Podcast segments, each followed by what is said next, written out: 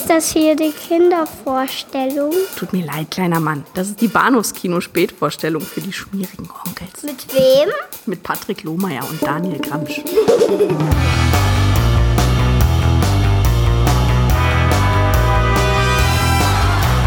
Das ist er.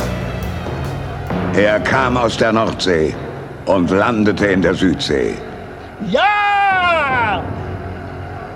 Nein! Er sieht aus wie ein Mensch.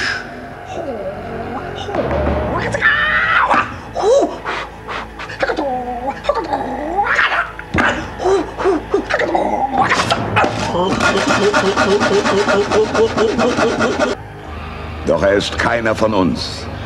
Er ist einer von euch.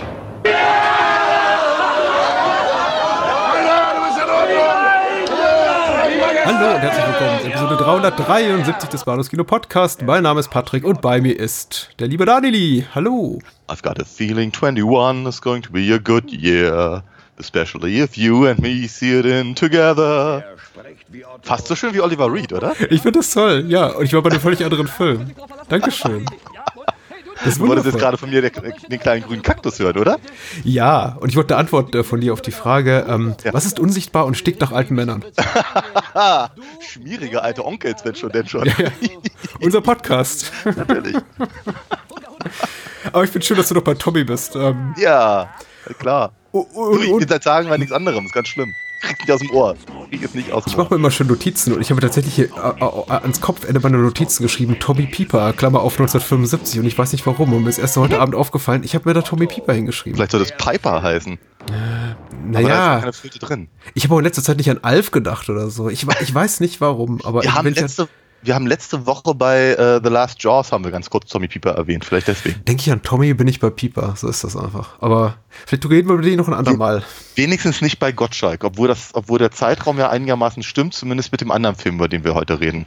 Es gibt so viele Tommys, glaube ich, die für mich prägender waren als Gottschalk. Ich meine, für uns war Ja. früher auch Wetten das, aber auch schon zu Elstner Zeiten auch mal so ein Familienevent. Aber ich würde sagen, Tommy Pieper und vielleicht sogar Tommy Ungerer waren fast Ja. prägender für mich. Tommy Orner? Tommy Orner, ja, alle, alle. Ja, ja, ja. Gibt es noch irgendwelche? Hm, Tommy bestimmt. Cruise? Ja. Okay. Wir reden über Ken Russells Tommy heute Abend. Ja. Aus dem Jahr 1975. Die äh. Rockoper nach dem gleichnamigen The Who-Album. Und wir reden über Otto, der Film aus dem Jahr 1985, dem erfolgreichsten deutschsprachigen Nachkriegsfilm aller Zeiten. Das, das ist immer ganz wichtig zu betonen, weil äh, Zuschauerzahlen so, ja. wurden nicht gem gemessen vor Ja. Mhm. Anno Schlag mich tot, aber nach, nach 45 Okay. Otto unantastbar. Krass. Nicht, nicht mal der Schuh des Manitou oder, schon das Loriot? Manitou hatte, hatte mehr, aber jetzt auch nur so durch einen Rechentrick, weil man ja für DDR und BRD separat Ah. äh, Zuschauerzahlen ausgelesen hat und äh, in der BRD hatte Otto 9 Millionen, in DDR glaube ich auch nochmal 3, 4 Millionen. Also kumuliert hatte der mehr als Ah. äh, Schuh des Manitou.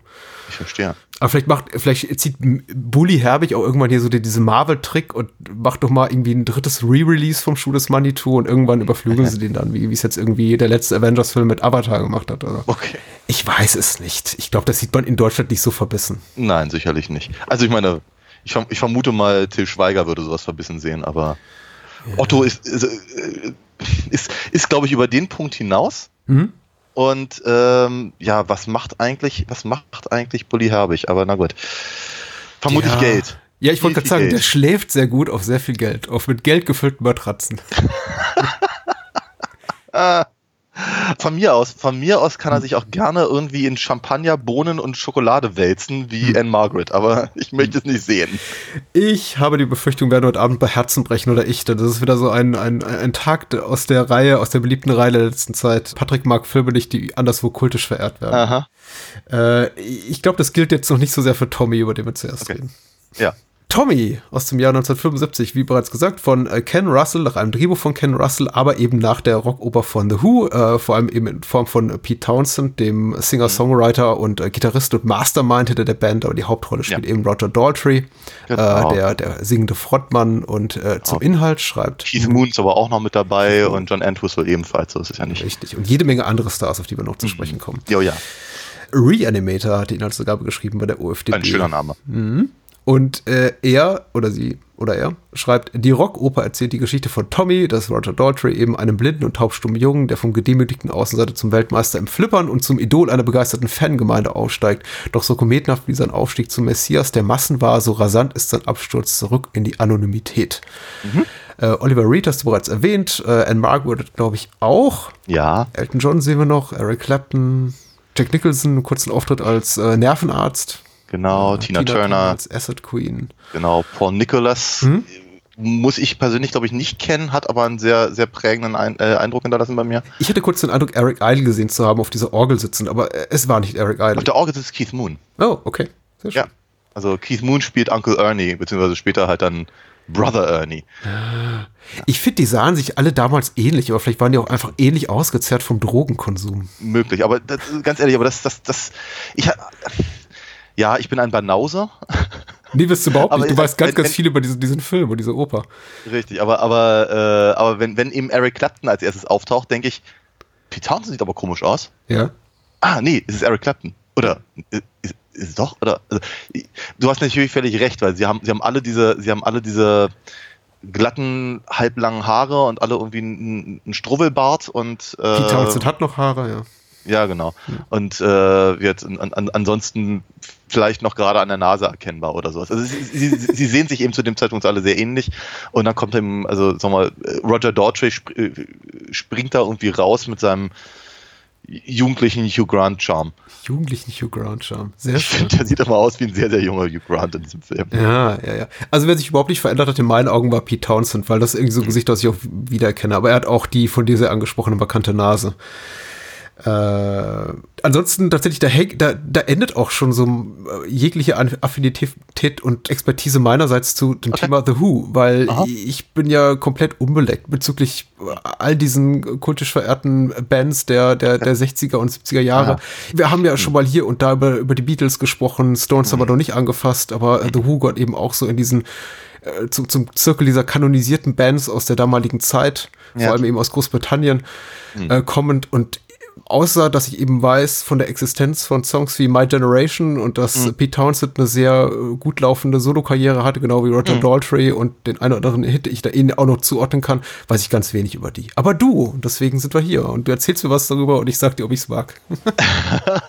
sehr schön. Ähm, ich bin auch kein großer Experte von The Who, muss ich ganz ehrlich sagen, oh. weil ich äh, ich, ich weiß, wie einflussreich sie waren und ich weiß tatsächlich, wie, ähm, äh, wie sehr sie eben bestimmte bestimmte Bereiche halt äh, vorangetrieben haben, beziehungsweise einfach was es an, an, an Bands so gibt, die es nicht gäbe, wenn es The Who nicht gegeben hätte. Mhm. Ähm, das zieht sich ja also bis mindestens in die 90er rein aber ich selber habe sie halt nie so ausführlich gehört. Und ich muss auch ganz, ganz ehrlich gestehen, ich finde ähm, das, das Konzeptalbum oder die Rockoper, oder wie man es auch mal nennen möchte, von, von Tommy, also das Original quasi, ich persönlich finde es ein bisschen langweilig. Ja. Es ist, es ist sehr schöne Musik. Ich mag das tatsächlich sehr gerne. Also gerade die, die Instrumentalstücke, äh, die jetzt hier in der Filmversion vielleicht also aus meiner Sicht immer ein bisschen zu kurz kommen, weil sie halt so, weil sie halt so, so stark visualisiert sind. Mhm. Äh, dazu vermutlich später mehr. Ähm, finde ich tatsächlich auf dem Album äh, fast, fast am interessantesten, weil ich finde fast alle Gesangspassagen und, und, und richtigen Songs halt in dem, in dem Stück finde ich in dem Film für mich persönlich einfach stärker oder interessanter. Aber mhm. da bin ich da, da bin ich vermutlich genau der Banauser, den äh, echte The Who-Fans nicht mögen. Ken ähm, Russell hätte dich dafür äh, unangespitzt in den Boden gestampft. Der bezeichnet, glaube ich, das Konzeptalbum als größtes von Menschenhand erschaffenes Kunstwerk aller Zeiten. Äh, das ist seltsam, weil ich habe ich hab gehört, dass er, dass er die Musik überhaupt nicht mochte, aber ah, okay. die, das Konzept äh, für seinen Film fand er irgendwie gut. Okay. Aber okay, das okay. mag sich vielleicht auch von Interviews Dieses zu Interview Zitat habe ich aus, aus, dem Roger Ebert Review anno 1975 und äh, ah, Roger ja. Ebert spricht ja selten Dünnsches, außer er tut's. Das, also vielleicht, vielleicht in diesem Fall. Das ist auch schön formuliert. Ja. Gefällt. Ähm, ja, wie gesagt, es ist, ähm, es ist halt eine, das ist eine schwierige Sache natürlich, weil ich meine, ja, der Film ist, äh, er, er, er, er, benutzt praktisch die Musik und er, er, verwendet eben die Musiker logischerweise. Ähm, ansonsten äh, und, und sagen wir mal so die die die die Grundkonstellation äh, hat aber eben ansonsten relativ, nimmt sich einfach sehr sehr viele Freiheiten äh, die sich letztendlich im Prinzip auf dem eigenen Interesse, gerade auf der visuellen Ebene, von Ken Russell ähm, erklären lassen. Und ich bin ihm sehr, sehr dankbar dafür, muss ich ganz ehrlich sagen. Ich finde das, ich finde das tatsächlich alles ganz, ganz wundervoll. Meine Fresse, es ist halt einfach so, ich, ich, ich, ich, höre ich hör mir halt das Album so irgendwie keiner alle, alle zehn Jahre vielleicht mal an, aber, aber zu dem Soundtrack greife ich häufiger. Mhm, mh. Ja, mir ist bewusst, dass sowohl Roger Daughtry als auch ähm, ähm, Pete Townsend einfach bessere Sänger sind als die meisten Leute in diesem Film. Ähm, aber ich finde halt, äh, gerade auf, dem, auf der Soundtrack-Version kommt eine Kraft, äh, ist eine Kraft hinter diesen, hinter diesen, diesen Songs, die ich eben ansonsten in dem Album so nicht wahrnehme. Es mag aber auch daran liegen, dass ich logischerweise den Film zuerst gesehen habe, bevor ich das Album gehört habe.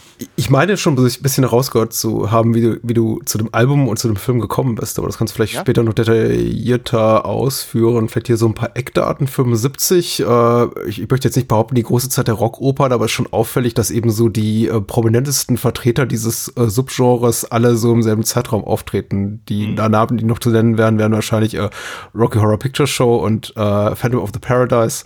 Ja, und, und, dann kam eben erstmal lange Zeit nichts. Also vielleicht auch so ein typisches 70er-Jahre-Ding, sowas zu machen und dafür auch Geld auszugeben, was die produzierenden Filmstudios äh, ehrt. Äh, wie du schon bereits äh, erwähnt hast, eben ungleich zum Konzeptalbum werden eben die ganzen Parts äh, nicht alle von Daltrey und Townsend gesungen, sondern eben auch äh, von Oliver Reed, Anne Margaret und den anderen Darstellern höchstpersönlich. Elton John hat einen Gastauftritt und so weiter und so fort. Und das ist eben auch der große ähm, Unterschied, sagen wir mal nochmal, äh, sangestechnisch zum Album. Zudem gibt es ein paar neue Songs oder Songs wurden variiert man, man sollte sagen, dazu sagen, äh, Tommy ist kein klassisches Musical in dem Sinne, dass es normale Spielszenen gibt, die dann unterbrochen werden von Sing and Dance, sondern tatsächlich, mhm. es gibt keine gesprochenen Dialoge. Brechstimmen sind eben gesungene Stimmen, habe ich das jetzt richtig ausgedrückt? Naja, man denke nur an sowas wie, an, an, an großartige Vertreter dieses, dieser, dieser Art von Inszenierung wie die Regenstimme von Cherbourg oder jetzt neuerdings Cats. Also es gibt mhm. quasi keine Spielszene, die einfach Leute zueinander sagen, hey du, schön dich zu treffen. Ja. Lass uns mal ein bisschen singen. Ja. Sondern es gibt eben nur Songs und die erzählen die Handlung. Genau, das hat ja, ja so Reanimator geschrieben. Richtig, so im Groben ja. halt auf jeden Fall, ja. Also es ist unglaublich viel Handlung drin, wollte ich noch sagen, und dann bin ich oh, ja. fertig. Unfassbar viel. Oh ja. Ähm, also ich meine, man, man, man, merkt das halt natürlich schon so, dass, äh, sagen wir mal, äh, der Film halt äh, ganz deutlich zwei Hälften hat. Mhm. Ja, also quasi bev bevor Tommy wieder wieder wieder äh, ansprechbar wird und mhm. äh, danach. Und für, für, für mich ähm, fallen diese beiden äh, Passagen auch sehr auseinander. Also gerade auf der in, der in der in der ersten Stunde, wenn man so möchte, des Films dominiert halt Ken Russells äh, nicht eben subtile Art und Weise, Dinge darzustellen. äh, aber ich, ich finde ich find sie ganz faszinierend und ich sehe mir das sehr, sehr gerne an. Ja. Und, in der, äh, und, und da in der, in der Zeit äh, haben wir auch die, den Großteil der Gastauftritte. Mhm. Äh, und dann haben wir halt im zweiten, im, äh, im zweiten Abschnitt äh, es dann, sagen wir mal, da geht es dann so ein bisschen ins Eingemachte. Ich habe so das Gefühl, das ist der Grund, warum Pete Townsend seine, seine Rockoper geschrieben hat und der Grund, warum Ken Russell den Film machen wollte. Mhm. Für mich aber immer der schwächere Teil des Films tatsächlich äh, dass ich wie denke, ja, natürlich, ist, da sind noch ein paar hübsche Songs dabei und das, sind, das ist noch eine, eine, eine coole Szenerie und, und, und äh, wird Roger Daughtry darf auch ein bisschen mehr machen als nur blind sehen. Mhm. Ähm, aber ähm, sagen wir, der, der interessanteste Teil ist halt eigentlich, also im Prinzip alle, alles bis Jack Nicholson. und dann, und dann danach gibt es einfach noch ein paar hübsche Momente und so äh, und die und die Geschichte wird halt irgendwie zum Ende geführt und ähm, ist auch sicherlich noch ein bisschen was drüber äh, dabei, worüber man nachdenken kann. Aber ähm, äh, das, das, das, das Eingemachte ist tatsächlich, glaube ich, in den, in den halt im, im, im gesamten äh, ersten Teil ich muss auch ganz ehrlich sagen, ich hatte Spaß an Tommy. Ähm, ich hatte aber tatsächlich auch mehr an den Spaß an den äh, Ken Russell-typischen Szenen als äh, an der Musik. Wobei einige Songs eben sehr cool sind und ich habe mich darüber gefreut, eben Oliver Reed und Anne Margaret wirklich ja. singen zu hören, obwohl sie eben nicht die besten Sangestimmen haben. Ich finde, das schadet einem, einem gut inszenierten Musical nie, wenn eben die Hauptdarsteller mhm. ähm, äh, Gender-Sternchen innen nicht hm. äh, perfekte Sangesstimmen haben. Ich finde das vollkommen ja. okay. Und ich finde eben auch Oliver Reed und Anne Margaret so toll als äh, ja. Schauspieler, dass ich ja. äh, darüber hinwegsehen kann, dass sie eben nicht astrein klingen. Äh, Total. Also es ist, es ist ja wohl so, also Pete Townsend erzählt äh, auf der DVD zumindest, dass sie halt mit Oliver Reed wohl ganz, ganz, ganz, ganz eng zusammenarbeiten mussten mhm. und wirklich jede Note, jede Silbe irgendwie einzeln aufnehmen mussten und dann halt praktisch zusammen, zusammenklöppeln am, am, am, am äh, im Tonstudio, damit halt irgendwas rauskommt, was so halbwegs gesund gesungen klingt. ähm, da macht er sich ein bisschen drüber lustig. Ich Mhm. glaube, gleichzeitig ähm, äh, rühmt er aber auch die, äh, die, die Schauspielkunst. Und ich finde es tatsächlich echt cool. Ich finde, ich mag das. Ich finde, es, dass Oliver Reed nicht singen kann, um sein Leben zu retten, stört mich überhaupt nicht, Mhm. denn ich finde, es gibt der, der, der Figur, die er spielt, also ähm, Frank Hobbs, ja. ja, Fra Frank, genau, Uncle Frank, The Green Coat, ähm, gibt, gibt, er gibt ihm halt einfach dadurch, also einfach auch durch, dadurch, dass er eben nicht singen kann, gibt er ihm halt noch so eine, so eine grobschlächtige Note. Mhm. So eine, so, äh, also nicht nur über sein Spiel, über seine Mimik, über die Art und Weise, wie er sich gibt und, und all das, sondern eben auch über seine Stimme transportiert er ganz, ganz viel, was ich halt eben über diese Figur wissen muss als Zuschauer und das finde ich ganz spannend. Und Anne, Margaret, die besser singen kann als Oliver Reed, Ja. hat aber eben auch so einen, ich sagen, so was dievenhaft übertriebenes, auch in ihrer Stimme, was eben auch wiederum ganz gut passt zu, äh, zu der Entwicklung, die ihr- ihre Figur als, als Mutter von Tommy äh, halt durchmacht und so. Also was ich eben auch wirklich tatsächlich sehr clever besetzt finde in beiden Fällen. Macht, macht Spaß tatsächlich. Auch wenn es Ja. eben für die Ohren manchmal nicht ganz, nicht ganz so sauber klingt, wie eben zum Beispiel das Konzeptalbum. Ähm, aber ähm, eben gerade diese Kraft halt ver äh, vermittelt, die ich halt so schätze. Sie, sie kriegt am Anfang relativ wenig an die Hand, so in Sachen exzessive Schauspiel, auf äh, was irgendwie reizvoll wäre. Deswegen hat mich verwundert, so im Vorfeld zu lesen, dass Anne Margaret gerade so gepriesen wird für die Darstellung der, der, der Nora Walker Hobbs. Äh, und äh, wandelt sich dann aber eben von dieser sehr zurückhaltenden, äh, bedächtigen zu ja Susan Terrell in Forbidden Zone. Also äh, spätestens dann, wenn sie sich im, im äh, dünnsches-artigen Ejakulat, was da aus diesem Fernseher strömt, da wälzt und äh, das ist, äh, ist da ganz großartig. Und da habe ich dann eben auch die Kritikerinnen äh, und Kritiker verstanden, die gesagt haben, oh ja, Anne Margaret, dafür, dafür guckst du diesen Film. Also nicht nur für sie, aber äh, Ja. sie ist eben auch die, glaube ich, die so mit äh, Preisen und Nominierungen für eben solche äh, überhäuft wurde im Mhm. äh, Zuge des Erscheinens dieses Films. Weil äh, ein kommerzieller Erfolg war es ja nicht, aber er war bei einem, zumindest bei einem Teil der, der Kritiker doch sehr beliebt, muss man sagen. Mhm. Also du, du, du findest heute so tolle Formulierungen. Ich bin dir sehr dankbar. Aber, ähm, äh, also gerade ihre Figur hat halt wirklich eine ganze, ganze Menge an, an, an Reise äh, hinter sich am Ende des Films. Eben Ja. von der, sozusagen, also in der, in der Auftaktszene, in der sie halt mehr oder weniger so den Romantic Lead halt gibt, Hm? ähm, dann über, über die, ähm, die 50er Jahre Hausfrau und Mhm. äh, dann, dann, dann, dann irg- irgendwann wird sie halt, schon ganz richtig gesagt hast, Susan Tyrell in For- Forbidden Zone äh, und, und ga- ganz, ganz zum Schluss ist sie dann eher, eher so die ge gebenedeite Maria. Ja? Mhm, ja, ja, ja. Äh, das ist schon, das ist, das ist schon, ist schon spannend und, und äh, während halt natürlich, es wird Oliver Reed eher Variationen des gleichen Themas halt durchspielt. Eben wird, ob es halt irgendwie der, der, der schmierige Animateur im, im, im, im Ferienlager ist oder Ja, dann eben oh, der. Hm. ja, und dann, und dann, dann eben, äh, eben mit seinem, meinem, seinem Sportjackett da Weihnachten äh, mit, mit, mit, mit Pa- Papierkrone und äh, glasigem Blick und, und, dann, dann, dann aber eben den, ich, ich, was ich, was ich auch so großartig finde, ist eben, wenn, wenn, wenn, wenn sie sich da eben regelt, ist die, ich finde, dünnschissartiges Ejakulat finde ich super. Äh, und er halt besoffen mit, mit äh, Kapitänsmütze reinstolpert und dann, dann gibt es einen harten Schnitt und er sieht, sieht aus, als würde er irgendwie, also er kommt ja irgendwie gerade von einer Fasanenjagd oder irgendwas. Ja. Mit diesem grenzdebilen Upper-Class-Twit-Grinsen. das ist wundervoll. Es ist, äh, ja, aber, wird, aber im Prinzip macht er halt irgendwie, also er, er ja, er ist, er ist ein, eine, eine, eine ganz miese Parodie eben auf diesen Usurpator-Charakter Ja. irgendwie. Ja, also es macht, es, macht, es macht aber wahnsinnig Spaß, ihm dabei zuzugucken. Ich bin übrigens auch sehr, sehr dankbar, dass sie eben, äh, dass sie halt in dem, in der Filmversion eben einen, einen, einen Plotpunkt, den äh, das Album hat, äh, eben so geändert haben, nämlich dass eben nicht, äh, nicht Frank umgebracht wird, also der, der, der Liebhaber, Hm. sondern eben Captain Walker, der, der, der zu, zurückkehrende Vater Genau. dadurch kriegt das ganze Ding eben auch nochmal so ein, so ein, äh, so ein so, so, so eine doppelte Brisanz, habe ich so das Gefühl. Eben auch gerade was eben so dieses, dieses, dieses Messiastum von Tommy am Ende angeht, äh, hat eben auch nochmal eine, eine, eine weitere Konnotation, einfach durch genau diesen, diesen kleinen Twist. Ja.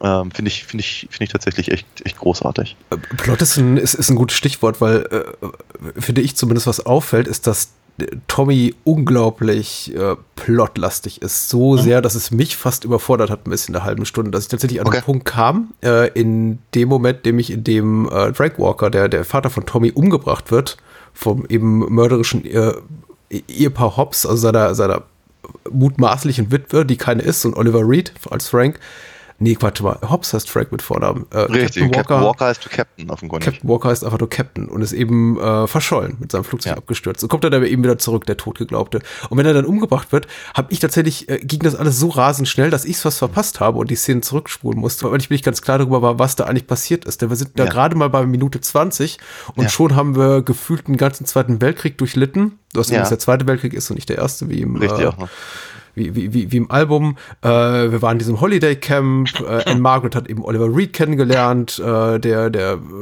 äh, das Leid des Jungen wurde zum Ausdruck gebracht. Also sie sind unglaublich viel, bis eben äh, Captain Walker dann umgebracht wird. Und äh, da sind gerade erst mal 20 Minuten vergangen. Und da dachte ja. ich mir schon, im Grunde haben wir jetzt schon genug Melodrama gehabt für einen abendfüllenden Spielfilm. Was ja. soll da jetzt noch kommen? Und ja. irgendwann habe ich eben auch das Gefühl, der Film selber kapituliert, oder das Stück, die, die, die Oper kapituliert so ein bisschen und weiß selber gar nicht mehr, was da jetzt noch kommen soll und macht dann eben gegen gegen, gegen vor allem so in der letzten halben Stunde nochmal alle möglichen anderen Fässer auf. Ich kann das jetzt nicht belastbar, glaube ich, behaupten, äh, von wegen äh, andere Musicals haben weniger, sind weniger storylastig als dieses. Ja. Aber hier Na, schreitet schon die Handlung sehr, sehr in großen Schritten schnell voran. Nochmal, ich bin kein Experte, aber ich, ich habe eben schon das Gefühl, wenn man, wenn man nur das Album hört, dann hat man keine Ahnung, was da passiert. Ja. So, äh, es, äh, Pete Townsend mhm. hat mir irgendwann äh, ein, ein relativ langes Interview gegeben, in dem er ihm erklärte, was in dem, in dem äh, Album passieren wird, also das äh, gegeben, bevor das Album rauskam. Und das ist letztendlich, was er da in diesem Interview erzählt hat, war dann eben im Prinzip die Basis für die für die Filmversion mehr oder mhm. weniger. Ähm, also logischerweise hat das Album halt verschiedene, also gerade textliche ähm, Ansätze äh, die dann eben in der Story sich widerspiegeln und so, aber ähm, sagen wir mal, so eine definitive Handlung erzählt es eben nur bedingt, was eben einfach auch schwierig ist, wenn du halt dann irgendwie so sieben Minuten Instrumentalstücke hast, ja, die ja. Äh, Sparks oder so heißen. Weißt du? Äh, ja, okay. Was ich, ich glaube, das erste Wort wird auch erst gesprochen nach sieben oder acht Minuten. Also es dauert schon relativ lange. Richtig. Und, und im, im, im Film ist jetzt eben nur die Aufgabe gewesen, das halt alles miteinander zu verbinden. Und da kommen wir natürlich an diesen, an diesen Punkt, wie dieser, dieser, dieser Messias-Komplex, der mhm. eben dann die letzte halbe Stunde eben bestimmt wird ja relativ früh eben auch schon eingeführt. Wie halt auf, auf nicht eben subtile Art und Weise, wie es eben Ken Russells Art so ist und dafür könnte ich ihn knutschen. Ja ähm, weil es sieht toll aus, ja. Aber eben, sagen wir mal, die, äh, den, den, den, den Vergleich zwischen dem Kruzifix mit den, äh, mit den Poppies, also mit den, ähm, den Mohnblumen, ja. äh, eben gleichzusetzen mit dem, mit der, mit der Silhouette des abgeschossenen Flugzeugs von Captain Walker. Hm. Und ich meine, ich, ich, ich liebe diese, diese große Kanonenkugelbombe mit den Engelsflügeln da dran. Äh, das ist absurd. Echt absurd. Wie aus dem, aus dem, aus dem Tex Avery Film äh, gestolpert. Auf jeden Fall, ähm, Genau, und äh, äh, daraus dann, dann letztendlich dann eben aus dem, aus diesem Kreuzsymbol, dieses, praktisch das, das, das T dann eben mit dem, mit dem, mit dem, mit, dem, mit der Flipperkugel ja. äh, zu machen und so. Das ist einfach so, einfach so schöne, so schöne Ideen. Und das ist alles halt auch schon in den ersten 20 Minuten drin. Mhm. Das heißt, er baut das halt in irgendeiner Form auf. Also Tommy braucht halt im Prinzip so eine Art Messias-Figur, so eine Vater, äh, äh, äh Vatercharakter, mhm. ja, den er eben in der, in der äh, äh, sagen wir, in der, in der unbekannten Figur von Captain Walker sehen möchte. Und da kommt halt Frank, der halt um einiges weniger illusorisch ist. Äh, und dann ist er der, auch noch derjenige, der eben seinen, seinen, seinen Vater umbringt. Ja. Äh, und ich finde es übrigens ganz großartig, diese, diese, diese Szene, wenn die beiden eben auf ihn einreden, you didn't see it, you didn't hear it, you won't say nothing, mhm. ist wundervoll und auch de deutlich, deutlich stärker als eben im, im, im Album. Ähm, was eben der auslösende Punkt dafür ist, dass er eben der, der Deaf, Dumb and Blind Kid ist. Ja. Und danach haben wir dann halt eine ganze, ganze Passage, in der eben erzählt wird, eben erstens, wie gehen die Eltern damit um? Teilweise leiden sie ja drunter, teilweise haben sie, sind sie relativ apathisch, dann versuchen sie wieder verschiedene Dinge, um Tommy da rauszuholen und Verlieren nicht in diesem Kult, der die Porzellane Marilyn Monroe anbietet, anbietet. Richtig, richtig, und auch da haben wir natürlich wieder diese religiösen äh, mhm. Aspekte, die dann eben später wieder aufgegriffen werden. Wie, also ich, glaube, ich glaube schon, dass das alles vorbereitet wird. Ich glaube nicht, dass, dass, er dass der Film am Ende wirklich neue Fässer aufmacht. Er nimmt nur neue Perspektiven. Und ich persönlich denke, an dem Punkt, abgesehen davon, dass halt wirklich noch, noch zwei, drei coole Songs dabei sind, eigentlich habe ich das alles schon gesehen. Ich habe jetzt eigentlich alle Statements zu dem Thema gehört. Hm? Ähm, jetzt sehen wir halt nur noch eigentlich, was macht Tommy daraus also wie, wie kann Tommy eben, oder wie, wie, wie macht er sich selber praktisch zu der Messias-Figur, die er irgendwie vorher vermisst hat oder wie man es auch immer nennen möchte, äh, und scheitert daran. Und das ist ja. natürlich nicht uninteressant, aber es ist eigentlich ein eigener Film. Ja, ich, ich denke auch in der Art und Weise, wie du es beschreibst, hast du es treffend auf den Punkt gebracht. Äh, Im Grunde variiert er nur bereits bestehende Themen und fügt ihnen nicht wirklich maßgeblich Neues hinzu. Ähm, ich, ich hatte ja gerade eben die, die ist wahrscheinlich eine tönerne Marilyn erwähnt und diese ganze Messe, die wir da bezeugen, wo The Who auf der Bühne auch steht. Ja, und Eric äh, Clapton singt. Und, und Eric Clapton singt. Äh, ja. Das ist ja im Grunde etwas, was wir sehen von, also die die, die, die Kommerzialisierung ja. äh, organisierter Religion, ja. die, mhm. äh, die bezeugen wir bereits da. Äh, eine andere Spielart dessen ist, dass wir, was wir eben noch später sehen, der Szene mit Elton John als genau. Pinball Wizard, die auch, der auch äh, gottgleich angebetet wird von seinem ja. ihm ergebenen Publikum, bis dann eben der neue Messias auf die Bühne kommt und ihn im, am Flipperautomaten bezwingt. Und das, was der Film dann eben so am Ende macht, ist nicht wirklich was Neues. Es ist nochmal, es ist nochmal grandioser weil noch mehr Statisten, noch ausgefallenere Sets, also das ist ja wirklich fantastisch, was sie da aufgebaut haben. Das muss ja unglaublich viel Kohle auch gekostet haben und hat Arbeitsstunden und Personal verschlissen haben. Nee, hat hat sie überhaupt nicht, weil nee? sie haben sie haben sie haben sie haben irgendwie eine, eine, eine Müllkippe für Bojen gefunden und haben die nur Silber angemalt. Ich wollte sagen, aber nur Silber angemalt ist gut. Das sind hunderte große ja, ja, okay. Bojen, die da in der Gegend rumliegen. Also ja. auch die muss irgendjemand anmalen und anordnen und anhäufen. Aber aber ja, es ist alles schon so, also audiovisuell setzt immer noch mal einen drauf oder zumindest was so Sets betrifft was einfach so die Production Values betrifft, habe ich nicht das Gefühl, dass der Film hinten raus nachlässt, dass wir irgendwie, dass er uns. Sachen zeigt, die wir bereits kennen. Er ist immer interessant, er ist immer herausfordernd, aber, aber er, er, ist, er, ist, aber er ist weniger, mhm. ähm, also ich, um mal zu erzählen, wie ich zu dem Film gekommen bin. Bitte. Ich muss relativ jung gewesen sein. Ich vier oder sechs oder sowas in dem Sinne. Ich kann mich wirklich, wirklich nur sehr, sehr verschwommen daran erinnern. Ähm, aber ich habe irgendwann mal eine Dokumentation über Elton John gesehen. Äh, zusammen mit meinem Bruder. Und da haben sie halt dann eben verschiedene Sachen halt gezeigt, verschiedene Videos von ihm und so. Und äh, die haben mich alle immer total verstört. Also ich, ich erinnere mich dann, weiß ich, an, keine Ahnung, die verschiedenen Verkleidungen, die er da hatte und die komischen Brillen und so. Und ähm, ich fand das alles irgendwie, irgendwie creepy, muss ich hm. ganz ehrlich sagen. Aber eine Szene hat mich halt ganz besonders fasziniert, nämlich die eben, äh, wo er den Champ halt spielt im, im, im Pinball Wizard. Ähm, und äh, dass der da in diesen riesen Schuhen und steht und irgendwie keine Ahnung, drei Meter auf, auf Stelzen an dem, an dem Flipper da äh, ist und all das. Und ich habe halt diese ganze Szene nicht verstanden. Und mein Bruder erklärte mir halt, dass das eben aus diesem, aus diesem Musical ist, aus, aus, aus, aus Tommy.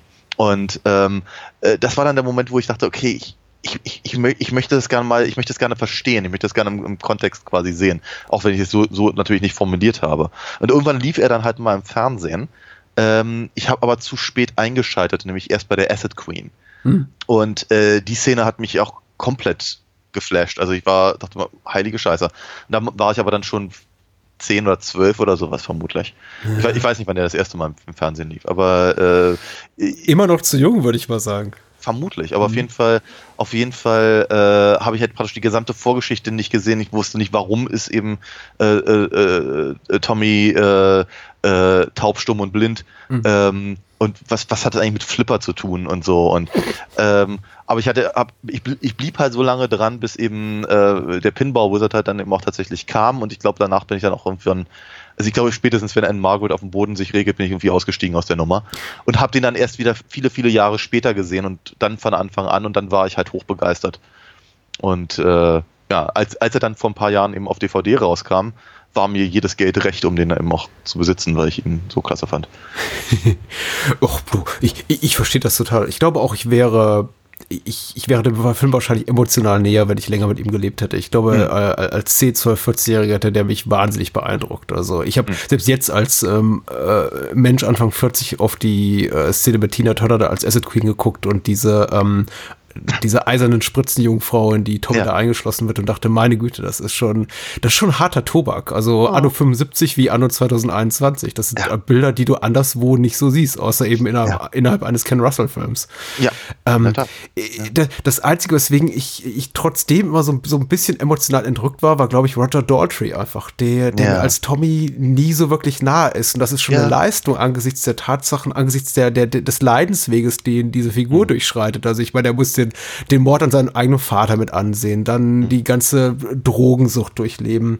Dann wird er von äh, eine, eine hochgradig unangenehme Szene von seinem Cousin und anschließend noch von seinem Onkel missbraucht in Ja. allerlei Arten und Weisen, die wir teilweise gar nicht sehen, uns Mhm. aber sehr wohl erschließen können, weil dafür ist der Film eben deutlich genug, um, Mhm. um zu zeigen, da gibt es wahrscheinlich auch sexuelle Übergriffe.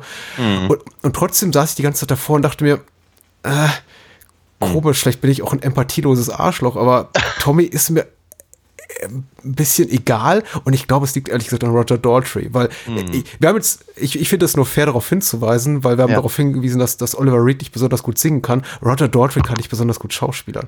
Aber vielleicht das ist das auch, vielleicht, vielleicht ist das auch gar nicht Teil seiner Rolle, magst jetzt argumentieren äh, zu seiner Ja. Verteidigung. Er ist eben ein, Tommy ist ein, eine Nichtfigur. ein Enigma, ja, ein, ein, ein leeres Gesicht, etwas, in das andere Menschen ihre Wünsche, Sehnsüchte, Ängste, was es ich reinprojizieren und er Richtig. selber ist nichts. Aber das ist, macht eben auch wirklich schwierig, Ja. für mich zumindest, mich für sein Schicksal zu begeistern oder mitzufiebern. Ich saß bis zum Ende da und dachte, die Songs sind großartig, die Ausstattung ist großartig, ich liebe Oliver Reed, Anne Margaret ist spitze, Eric Clapton, Elton John, Tina Turner, große, große Liebe, aber trotzdem, so richtig geriet, tro- man hat es trotzdem, trotz all dieser wunderbaren Zutaten nicht in Wallung und Ja. Ich, ich, ich glaube, du hast aber tatsächlich einen ganz, ganz wichtigen Punkt halt gebracht, weil eben im Prinzip Tommy ist halt, sagen wir mal, so eine äh, Ich glaube, ein Cypher sagt man im Englischen. auch schön, ja. Aber auf jeden, auf jeden Fall, ich glaube, er, er ist vor allem ein Rockstar. Ja. Ich, ich glaube, es ist ein Kommentar auf das, auf das, auf den Status eines Rockstars, äh, wie, wie, wie, wie der Film ja dann später eben auch, was sich in der, in der Sally Simpson-Szene zum Beispiel Mhm. ähm, äh, ziemlich klar macht, wenn eben das, Ja. das, das, das junge Mädel eben von zu Hause wegrennt, um eben zu einem von den, von diesen äh, Bergpredigten von Tommy zu gehen, um, um dann äh, und, und dann äh, irgendwann später eine Rockstar heiratet, was übrigens echt niedlich ist, wie ich finde. Der, der. Aber vorher dafür Oliver Reed nochmal auf die Füße treten, auf, Ja, auf die ja. Hände treten, als sie im Abhang hängt und oh. Ja, wundervoll. So, jedenfalls, ähm, genau, aber eben, ich, ich, ich glaube, dieses, was du gerade sagtest, dass eben ähm, einfach auf Tommy bestimmte Sachen halt projiziert werden. Ob das eben die religiösen Geschichten sind, ob das die, die Drogensachen sind, ob es die sexuellen Sachen sind oder dann später diese messianischen äh, Dinge. Er, er selber findet halt nicht statt. Ne? Und ähm, äh, das ist aber eben auch das Problem, was ich halt, äh, oder anders gesagt, mir geht's etwas anders. Ich, ich leide schon in gewisser Weise mit in der ersten Hälfte des Films, aber mich interessieren die Konzepte mehr Hm. Und die Visualisierung derer, äh, als eben Tommy als Figur. Und wenn Tommy dann irgendwann anfängt, tatsächlich äh, an der Geschichte teilzunehmen, so aktiv wie ihm möglich ist, finde ich ihn nicht sehr interessant. Er ist keine sehr interessante, äh, äh, empathische Figur. Also Ja. ich, äh, wiederum, es geht halt wiederum nur um die Konzepte und die hat der Film halt im ersten Teil des Films äh, bereits ähm, aufgemacht. Also von daher, äh, ich, ich, kann, ich kann das schon in gewisser Weise nachvollziehen. Ich würde es nicht so hart formulieren, aber es ist, äh, äh, ja, Roger Daughtry ist in erster Linie Roger Daughtry. Und das finde ich persönlich, ich finde es halt in diesem, in diesem konzeptlastigen Film nicht schlimm. Ähm, aber ich sehe natürlich, dass es, dass das, sagen wir mal, ein Problem ist, sich irgendwie mit, mit der Figur zu identifizieren. Wenn eben ehrlicherweise alle, alle Figuren, die sonst auftauchen, mehr zu sagen haben, mehr, mehr äh, bleibenden Eindruck hinterlassen, inklusive zum Beispiel Jack Nicholson als, als, als, ähm, als Psychiater, der halt wirklich nur eine, eine einzige Szene hat und gar nicht so schlecht singt im Übrigen, aber eben einfach die Blicke, die er in Margaret zuwirft, sind äh, einfach so, so, so wundervoll, dass dahinter eine ganze Figur zu stehen scheint. Im Gegensatz zu all dem, was eben Tommy selber, also Roger Daughtry, äh, zu bieten hat und er ist halt fast zwei Stunden in diesem Film. Ne? Ja, er ist fast immer dabei, aber oft nicht im Mittelpunkt des Geschehens. Richtig, und Äh, das fällt Äh, eben am- ja. am Ende dann in den letzten fünf Minuten, die auf so, so, so einen klassischen, fast schon konventionellen E- E- Empowerment Moment zeigen, inszenieren für, für die Figur, in der eben er da steht wie, wie äh, jeher sein Vater in derselben Pose wie zu Beginn Ja. des Films. Ja. So, so, so Moment, in dem ich mich am Kopf fra fragte, kratzte und dachte, warte mal, soll ich da jetzt happy drüber sein? Ist das irgendwie, äh, ist das, ist das bitter, ironisch, zynisch das Ende? Ein, ein, ein, ein ironischer Kommentar auf seine Lebensleistung, äh, auf das, was er geschaffen oder nicht geschaffen hat? Oder soll ich da jetzt wirklich das Gefühl haben, Tommy, du hast es geschafft, du hast, du bist dem ganzen Scheiß entkommen? Nein, also ich glaube, ich glaube, es ist wieder, es ist wieder, nochmal, es ist eine konzeptionelle Frage. Mhm. Ja, meine, äh, Captain Walker ist ein Konzept für den jungen Tommy. Ja. Und äh, ihm so eine, so eine unerreichbare, große, heldenhafte Figur, ein Erlöser, Äh, und so wird er halt eingeführt, wenn er da vor der Sonne steht. Ne? Mhm. Kurz bevor Mhm. Tommy zeugt im Prinzip. Ja. Und am Ende ist, ist, ist Tommy eben an derselben Position, steht eben vor der Sonne, aber er ist eben auch nichts anderes als ein, ein, ein, ein Konzept, ein gescheitertes Konzept, genauso wie Captain Walker ein gescheitertes Konzept ist.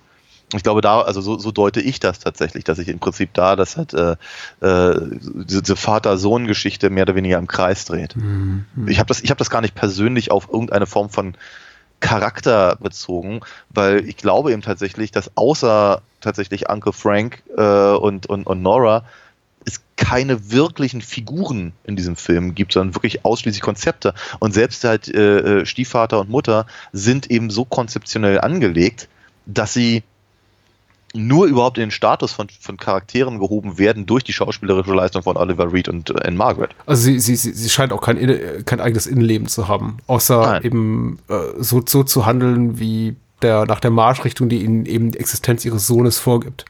Oh, das, das Kind ist taub und stumm und blind und äh, jetzt dreht sich eben alles nur noch darum, diesen Status zu annullieren oder ins Ja. Gegenteil zu verkehren. Na, ein, ein, ein Punkt, der im, im Album wohl relativ wichtig war für Pete Townsend, ist eben zum Beispiel wohl dieser religiöse, was ist das Wort, was ich da suche? Auf Englisch fällt mir nur Fervor ein. Also Mhm. äh, Begeisterung vielleicht Mhm. äh, von, von Nora, äh, weil, weil sie eben ähm, äh, sich darüber mokiert, dass eben Tommy, weil er eben stumm, blind und taub ist, eben nicht christlich gerettet werden kann. Ja, ja. Und deswegen geht sie halt dann da eben zu der, äh, zu dieser Messegeschichte und deswegen ist sie dann auch später eben bei dieser ganzen messianischen Nummer halt so dabei und, und so. Und das ist halt, der, der, der, dem Film ist, sagen wir mal, der, der persönliche Aspekt von Nora und ihrer äh, christlichen Auffassung relativ egal. Mhm. Ähm, dafür geht es ihm halt mehr um die größeren, die größeren äh, Ideen, äh, was eben, sagen wir mal, vers versprochene Heilsbringer eben nicht halten können. Ob das eben Religion sei oder Drogen oder Star Room oder was auch immer. Ja, ich glaube, ich glaube, da, da, da setzt der Film einfach andere, andere Akzente Mhm. Die ihm aber auch gar nicht, gar nicht, so äh, schlecht anstehen, weil ich glaube, gerade was den Star Room angeht, äh, das ist schon sehr clever, dass sie eben auch, auch äh, relativ große Stars halt genommen haben für diese Ja, Rollen. mhm. Sie, sie wollten ja teilweise andere haben. Also ich habe irgendwo ge gehört, dass äh, äh, Tina Turner als Acid Queen, die uns auch eine großartige, ganz, ganz großartige Nummer da ab. Ja, ja. Und ich mag sie gar nicht so besonders. Genauso wenig wie, wie ich Elton John mag. Also ist, äh, Na, Elton John in seiner Blütezeit in den 70ern war schon ein toller, toller Rockmusiker, finde ich. Ich weiß nicht. Ich, Ich meine, wir müssen jetzt nicht über Geschmack streiten. Nein, nein, natürlich nicht. Aber ich meine, ja, es ist halt. Ich, du, Elton John in den 80ern war vor allem Nikita Mhm. und ähm, das, das fand ich immer öder. Und dann, dann in den 90ern war er der König der Löwen, das fand ich schrecklich. Und, äh, ja, du, ich bin auch mit, ich, ja, ich habe auch Elton John erst bewusst wahrgenommen, als er mit Candle in the Wind und König der Löwen um die Ecke kam, oder Richtig. Circle of Life. Aber ich, ich habe mir, ich habe mir ein bisschen was angelesen oder angehört im Laufe der Jahre und stellte fest, meine Güte, Beyond the Yellow Brick, Road, da, da gibt's doch noch so andere Sachen, die, die ja, cool natürlich. Du, ich ist ja nicht so, ich habe hier irgendwie ein Doppelalbum von ihm rumzu, rumzuliegen, da ist irgendwie alles drauf, was man von ihm nicht braucht. Aber Mhm. äh, da sind auch ein paar tatsächlich ganz nette Songs dabei. Ja? Und ich weiß, dass er ein großer Star war und all das. Ich habe aber ich, ich, ich, ich empfinde nicht wahnsinnig viel für ihn. Ähm, aber ja, wenn dann überhaupt dann in der Phase, absolut. Ähm, und er, ich muss ganz ehrlich sagen, der, der, seine Version von Pinball Wizard ist brillant. Ich finde Mhm. die von, von The Who relativ öde. Und äh, diese Szene ist einfach wundervoll gemacht, mit diesen riesen Flippern und er mit dieser, dieser mit diesen albernen Doc Martens und so, die er ja wohl behalten hat. Und aber ich wollte eigentlich gerade eben auf, auf, auf, äh, auf Tina Turner, die ja eigentlich, äh, deren Ja. Rolle eigentlich von Mick Jagger gespielt werden sollte. Der wollte dann, dann, dann irgendwie seine eigenen Songs singen, was wie Ken Russell wieder doof fand. Also von daher ist es halt Tina Turner geworden, Mhm. mit der ich eben, wie, wie, ich, ich hatte das erzählt, äh, als wir über äh, hier äh, Beyond Thunderdome äh, gesprochen haben. Ja. Ich habe mit der auch ganz, ganz wenig Kontakt nur. Also ich, ich, ich, ich, ich mag ihre Musik jetzt nicht so besonders. Ihr- Ihren, ihren, ihr ihr Star-Status ist mir auch immer so ein bisschen, also ist immer, immer so ein bisschen unter meinem Radar gelaufen. Ich weiß aber, dass alle anderen sie ganz toll fanden. Aber hier als Acid Queen ist sie unglaublich. Also was für eine, was für eine Kraft und Dynamik sie da reinbringt und wie sie da irgendwie durch, durch, durch, durchs Set stürmt und, und äh, eben, sagen wir mal, diese, diese, diese, diese Drogenverheißung da propagiert, ist einfach wundervollst. äh, ich bin, bin, ich bin wirklich ganz, ganz, ganz begeistert. Ähm, einfach von, von, von ihrem kleinen Auftritt und von eben ihrer, ihrer Version von diesem, von diesem Song. Ja. Äh, und wir, das, ich glaube, das, das war mein Punkt, dass ich ihm sagen wollte, dass die, dass die Besetzung gerade solcher Rollen mit, mit echten großen Stars eben äh, diesem, diesem, diesem Punkt, wie verheißend, aber gleichzeitig auch betrügerisch oder trügerisch eben Mhm. diese, äh, diese der, der Star rum sein kann.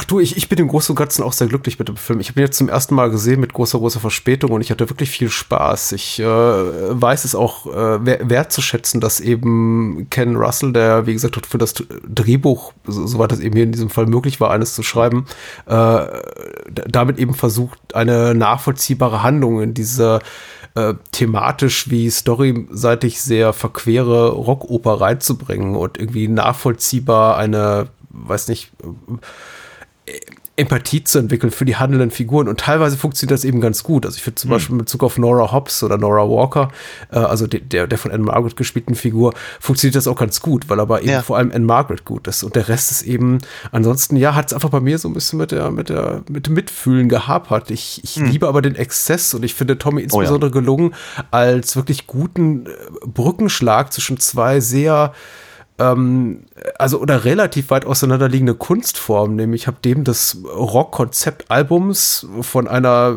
star-gepowerten Band sondergleichen geschrieben. Man muss ja einfach auch sagen, das ist, dafür sind ja auch The Who unter anderem auch bekannt, vielleicht eher eher kritisch bekannt für ihr, für den andauernden, für die andauernde Fehde zwischen ihren beiden Frontmännern, Roger Daltrey und Pete Townsend. Ja. Der eine eben quasi der Kopf der Band und der andere das Gesicht.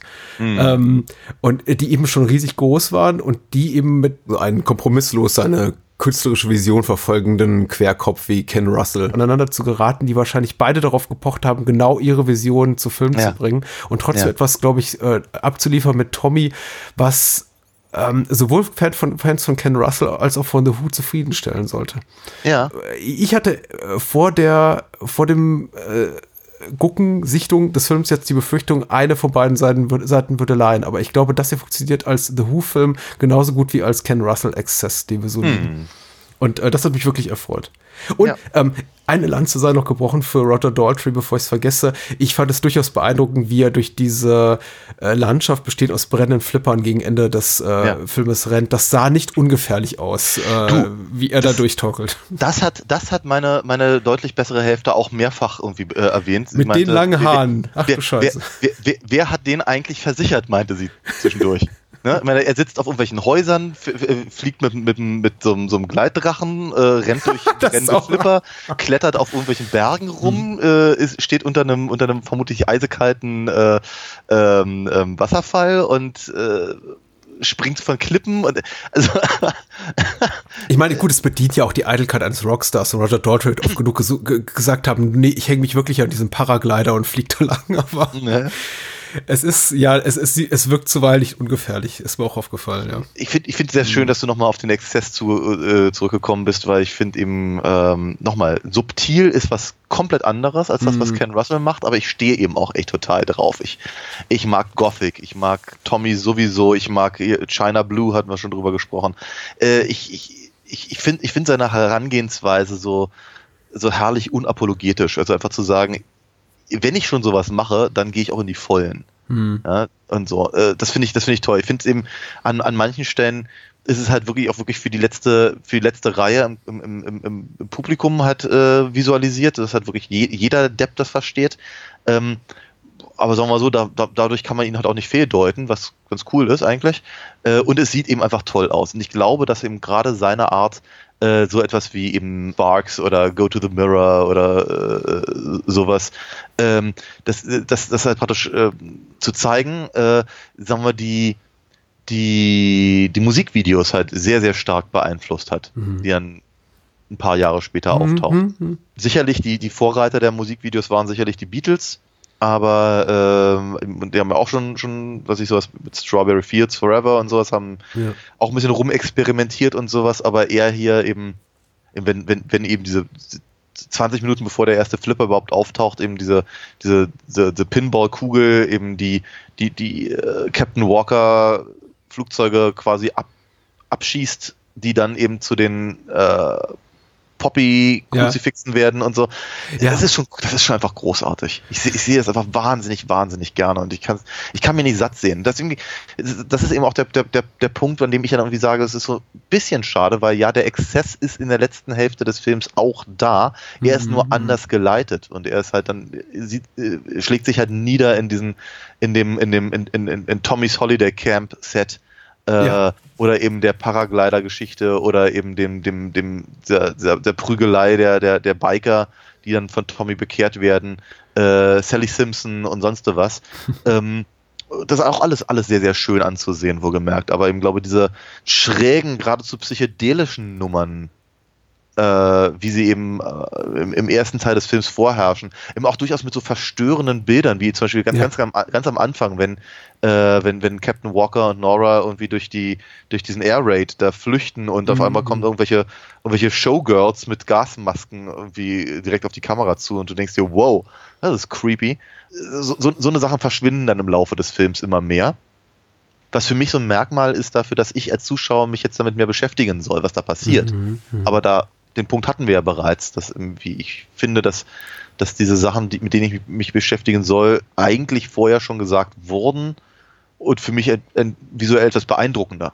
Ja, das ist schon bewundernswert, tatsächlich, mit welcher Konsequenz er das hier durchzieht. Also Ken Russell und seine Kollaborateure. Äh, der, ich habe auch bei dem Gefühl, äh, Film nicht eine Minute das Gefühl, der, der, der Film will an irgendeiner Stelle gefällig sein oder Okay. das irgendwie zu rationalisieren, das, was er da zeigt, dass das Sinn ergeben muss. Er, er zeigt es eben einfach, weil es die, die Botschaft des Films präsentiert, weil es das Gefühl, was der Film vermitteln will, audiovisuell bestmöglich repräsentiert. Es gibt keinen, keinen spezifischen Grund dafür, warum sich alle in Bernie's Holiday Camp zu Beginn äh, so bewegen, als wären sie Teil einer sehr extravaganten, groß angelegten Musical-Nummer. Es ist eben einfach so. So ist eben die Realität des Films.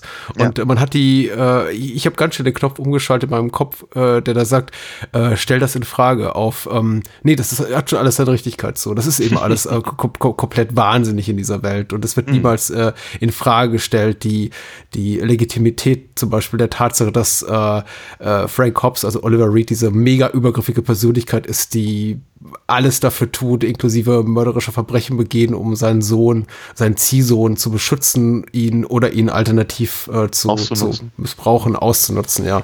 Äh, das ist schon, also die Konsequenz des Films ist auf jeden Fall beeindruckend, wenn man eben auch sich äh, vor, vor Augen hält, dass das eben eine keine billige kleine Indie-Produktion war, von wegen, wir machen da mal ein Filmchen und wir können uns alles erlauben. Aber zumindest ist es eine privat finanzierte. Mhm. Na, Ja. Also das ist ja, das ist ja äh, schon so, dass hier äh, Robert Stigwood die Rechte an, Mhm. der, an der Verfilmung quasi gekauft hat. Dann ist er ein bisschen shoppen gegangen und keiner wollte das richtig machen, bis er dann einfach mal Ken Russell getroffen hat. Und äh, letztendlich haben sie halt mehr oder weniger ihr eigenes Geld da reingesteckt und wie auch immer sie das zusammengekriegt haben. V- Vielleicht, vielleicht spricht das eben auch für die, äh, für die Konsequenz mit der eben die Sachen umgesetzt sind, dass eben ein, ein, ein, ein Regisseur wie Ken Russell sagt, ähm, ich mache das genauso, wie ich es will, wenn ich es eben auch selber zahle. Das ist tatsächlich erstaunlich, weil ich meine, das ist nicht Ken Russells erster Musikfilm, aber er hatte eben Ja. auch, auch vorher keine maßgeblichen großen finanziellen Erfolge. Das ist in Ja. einer Zeit entstanden, in der es möglich war, für sowas so viel Geld zusammenzubekommen. Und er hat ja irgendwie in, in, in dem, so auf der Spur ist er doch viele Jahre weitergefahren. Oder zumindest hat er doch ein weiteres, weiteres Musical danach gemacht mit äh, Roger Dort, Philistomania. Äh, aber, aber stilistisch hat er sich nie groß, ich möchte, ich möchte sagen, er hat sich weiterentwickelt, aber er ist irgendwie immer dem, dem treu geblieben. Überhaupt Ja. eine Karriere, von der ich mich bis heute frage. Wie hat der, wie hat er die Kohle zusammenbekommen für das, was er machte? Ich Ja. meine zuletzt nicht mal so sehr, weil er hat ja nur noch Fernsehfilme gemacht, aber Ja. Funktionierte ja so bis Mitte, Ende der 80er ganz gut für ihn. Ich, meine, ich finde auch noch ganz, ganz spannend äh, äh, in, der, in der Vorbereitung quasi, dass er eigentlich an verschiedenen anderen äh, Filmen gearbeitet hat, die dann, die er dann eben thematisch äh, mit, mit Tommy verbunden hat. Mhm. Was vielleicht auch ein bisschen dafür spricht, wie viel man halt reininterpretieren kann in diese, in diesen Film. Mhm. Äh, beziehungsweise in dieses, in dieses, in die Musik. Ähm, wie gut oder wie, wie gut das halt passte, was er sich selber ge- gedacht hat, was eben äh, Pete Townsend äh, äh, sich mehr oder weniger zeitgleich gedacht hat. Ähm, es ist schon, ist schon, schon äh, faszinierend, fand ich. Und eben, wie gesagt, ich finde eben diese, ich finde es einfach ganz, ganz beeindruckendes, wundervolles, wundervolles Werk, äh, das ich ihm regelmäßig gerne wieder raushole und äh, ähm, wird auch, auch wenn ich natürlich verschiedene, verschiedene Anmerkungen habe, ähm, ich, ich empfehle das halt wirklich gerne und häufig.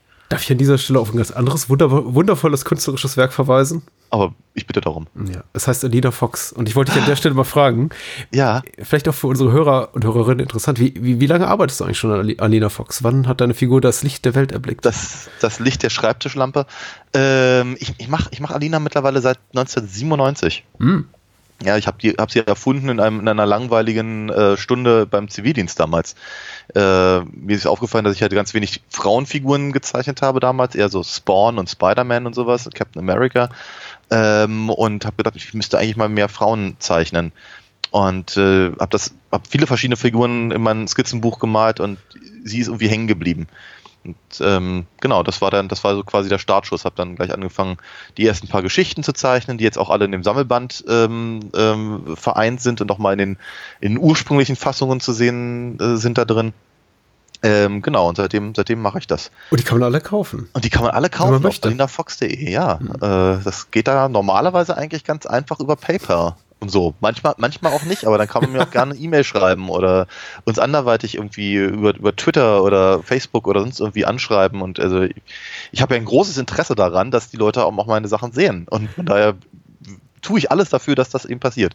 Ich bin ja großer Fan der alten Mail-Order-Methodik, von wegen schick Bargeld äh, in Scheinen und mit der Kopie deines Personalausweises, was bei dir nicht not notwendig ist.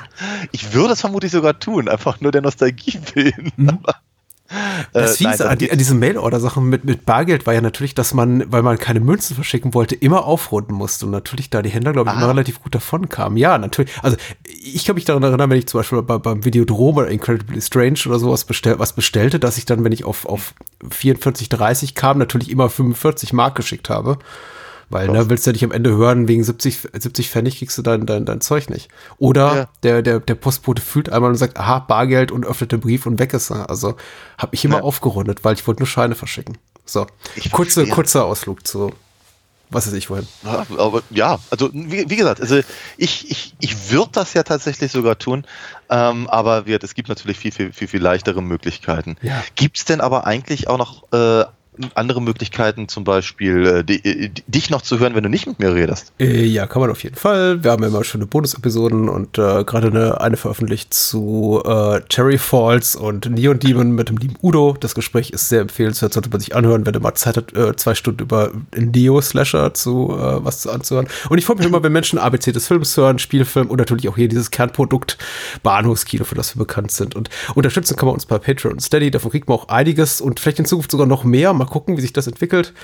Wenn wir irgendwann bei 9.876 Mark 50 landen, dann, dann gönnen wir uns auch mal eine richtig schöne Flasche Rotwein.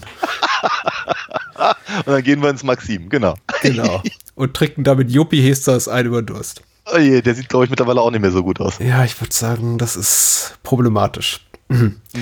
Okay, weiter zur äh, akustischen Leichenfledderei. Wir sprechen über Otto der Film aus dem Jahr 1985 mit Otto Walkes in der Hauptrolle, nach einem Drehbuch von unter anderem Robert Gernhardt, was mich immer wieder überrascht, was ich glaube, mich jetzt schon zum dritten Mal überrascht hat, immer wenn ich jetzt im Vorspann sehe und denke mir, hm, Robert Gernhardt, dieser feingeistige Humorist. Aber gut. So soll es sein. Äh, Co-Regie hat geführt Xaver Schwarzenberger, neben Otto himself äh, ist eine Horst Wendland-Produktion. Und äh, dazu schreibt Moonshade, wer könnte es sonst sein? Natürlich. Natürlich. Otto, ein junger Mann aus dem fernen Ostfriesland, kommt in die große Stadt, um sein eigenes Unternehmen aufzuziehen. Doch unerfahren wie er ist, hat er bald Schulden beim Kredithai von Shark Co. Trotzdem arbeitet er unverdrossen und rettet sogar eine Erbin aus reichem Hause. Obwohl er sich bei äh, der reichen Familie redlich um eine Belohnung bemüht, verliebt sich erstmal nur das Töchterlein in den wuseligen jungen Mann. Ja, Was soll man, was soll man zu der Handlung auch großartig sagen, Ich außer, außer jeden sagen. einzelnen Sketch zu, nachzuerzählen? Genau, ja. die Handlung ist hier Mittel zum Zweck und äh, noch viel mehr, glaube ich, als in allen Nachfolgefilmen, bei denen man schon so ansatzweise das Gefühl hat, man hat versucht, eine nachvollziehbare Handlung zu entwickeln. Das ist hier eher so der Fall, dass man sagt, gut, was, was ist so das notwendige Minimum, um einfach möglichst viele Hm. Bühnen, Sketche, Skits in eine filmische Form zu bringen. ja. Daniel, was ist deine persönliche Origin-Story mit Otto, der Film? Ich sag nicht Otto dem Film, Otto der Otto, Film. die, das, mit das- Otto das- dem Film. des Filmes, genau. Ich glaube, ich glaub, das hat ein bisschen was mit, der, mit meiner Origin-Geschichte mit Otto selber zu tun. Mhm. Mein Bruder wiederum, der kommt heute auch schon zum zweiten Mal vor. Äh, ich glaube, er kommt noch ein paar mehr, mehr vor. Ähm, Ja, der kommt immer häufiger vor in letzter Zeit. ja, wenn wir auch immer die Filme aus, aus, aus, aus, meiner, aus meinen Jugendtagen besprechen. Mhm. So, jedenfalls, der, der hatte halt ein paar Otto-Platten.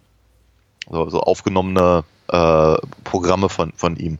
Und die waren halt damals äh, äh heiß begehrt.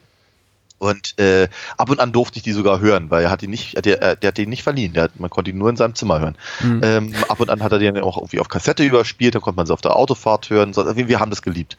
Ganz toll. Und ganz besonders toll wäre es natürlich mal gewesen, ihn auch äh, im, im Fernsehen zu sehen. Da machte er sich zu der Zeit aber rar hatte irgendwie einen Vertrag, glaube ich, mit dem ZDF oder so und äh, oder mit der ARD, ich weiß nicht mehr genau. Jedenfalls ähm, äh, so und so viele Programme sollten eigentlich irgendwie äh, in, in einem so, so und so großen Zeitraum laufen. Äh, taten sie dann aber irgendwie nicht so richtig und ähm, entsprechend war das halt sehr, sehr, sehr wenig. Man wurde halt so wenig versorgt mit Otto-Material, aber er war halt einfach der große Comedy-Star damals. Mhm.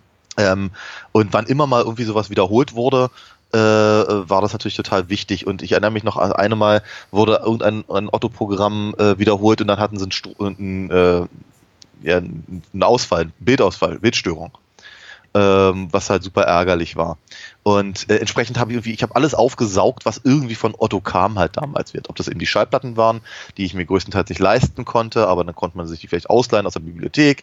Äh, jeder Auftritt bei Wetten Das oder äh, Blackie Fuchsberger oder sonst ja. irgendwas wurde, wurde, wurde äh, wie zwei Wochen vorher schon angekündigt und in der, in der Hör zu irgendwie markiert und das musste, da musste die ganze Familie davor sitzen. Äh, war jedenfalls ein großes Ding, dann kamen die Otto Bücher und ach, alles Mögliche. So, und irgendwann wurde dann eben auch der Otto-Film äh, angekündigt. Und meine gesamte Familie, soweit ich mich entsinnen kann, vielleicht war es auch nur ich selber, waren halt einfach äh, sehr, sehr aufgeregt. Das war, das, das, das, das, das, das musste ganz dringend irgendwie äh, direkt im Kino gesehen werden. Ähm, entsprechend, als er dann eben ähm, äh, 85 halt rauskam, habe ich tatsächlich den zusammen mit meinem Bruder und meinem Vater gesehen in einem äh, relativ kleinem Kino hier bei mir in der Nähe. Ähm, und äh, der Saal war rappeldicke voll. Also so, so, so voll habe ich den halt ganz, ganz selten gesehen, diesen, diesen Kinosaal. Ähm, und es wurde halt unglaublich gefeiert. Und danach war das dann aber die. Also ich fand ihn toll als mhm. äh, Zehnjähriger. Ähm, einfach, glaube ich, aus dem Grunde, weil man ihn mal sehen konnte, weil das meiste von ihm hatte ich halt den doch eher gelesen oder gehört. Mhm. Und ähm, mein, mein, mein, mein Bruder und mein Vater mokierten sich so ein bisschen darüber, dass halt die Witze alle so alt waren, dass man die halt alle schon kannte, dass eben nichts wirklich, kein, ja, kein, ja. kein wirklich neuer Sketch im eigentlichen Sinne dabei ist und dass die Handlung an sich jetzt eigentlich auch eher, eher so ein bisschen aufobtruiert war auf die Wiederholung dessen, es war doch der, der, der, der Otto-Standards, möchte ich mal nennen. Und ich meine ganz ehrlich, da an der Situation hat sich bis heute nichts geändert.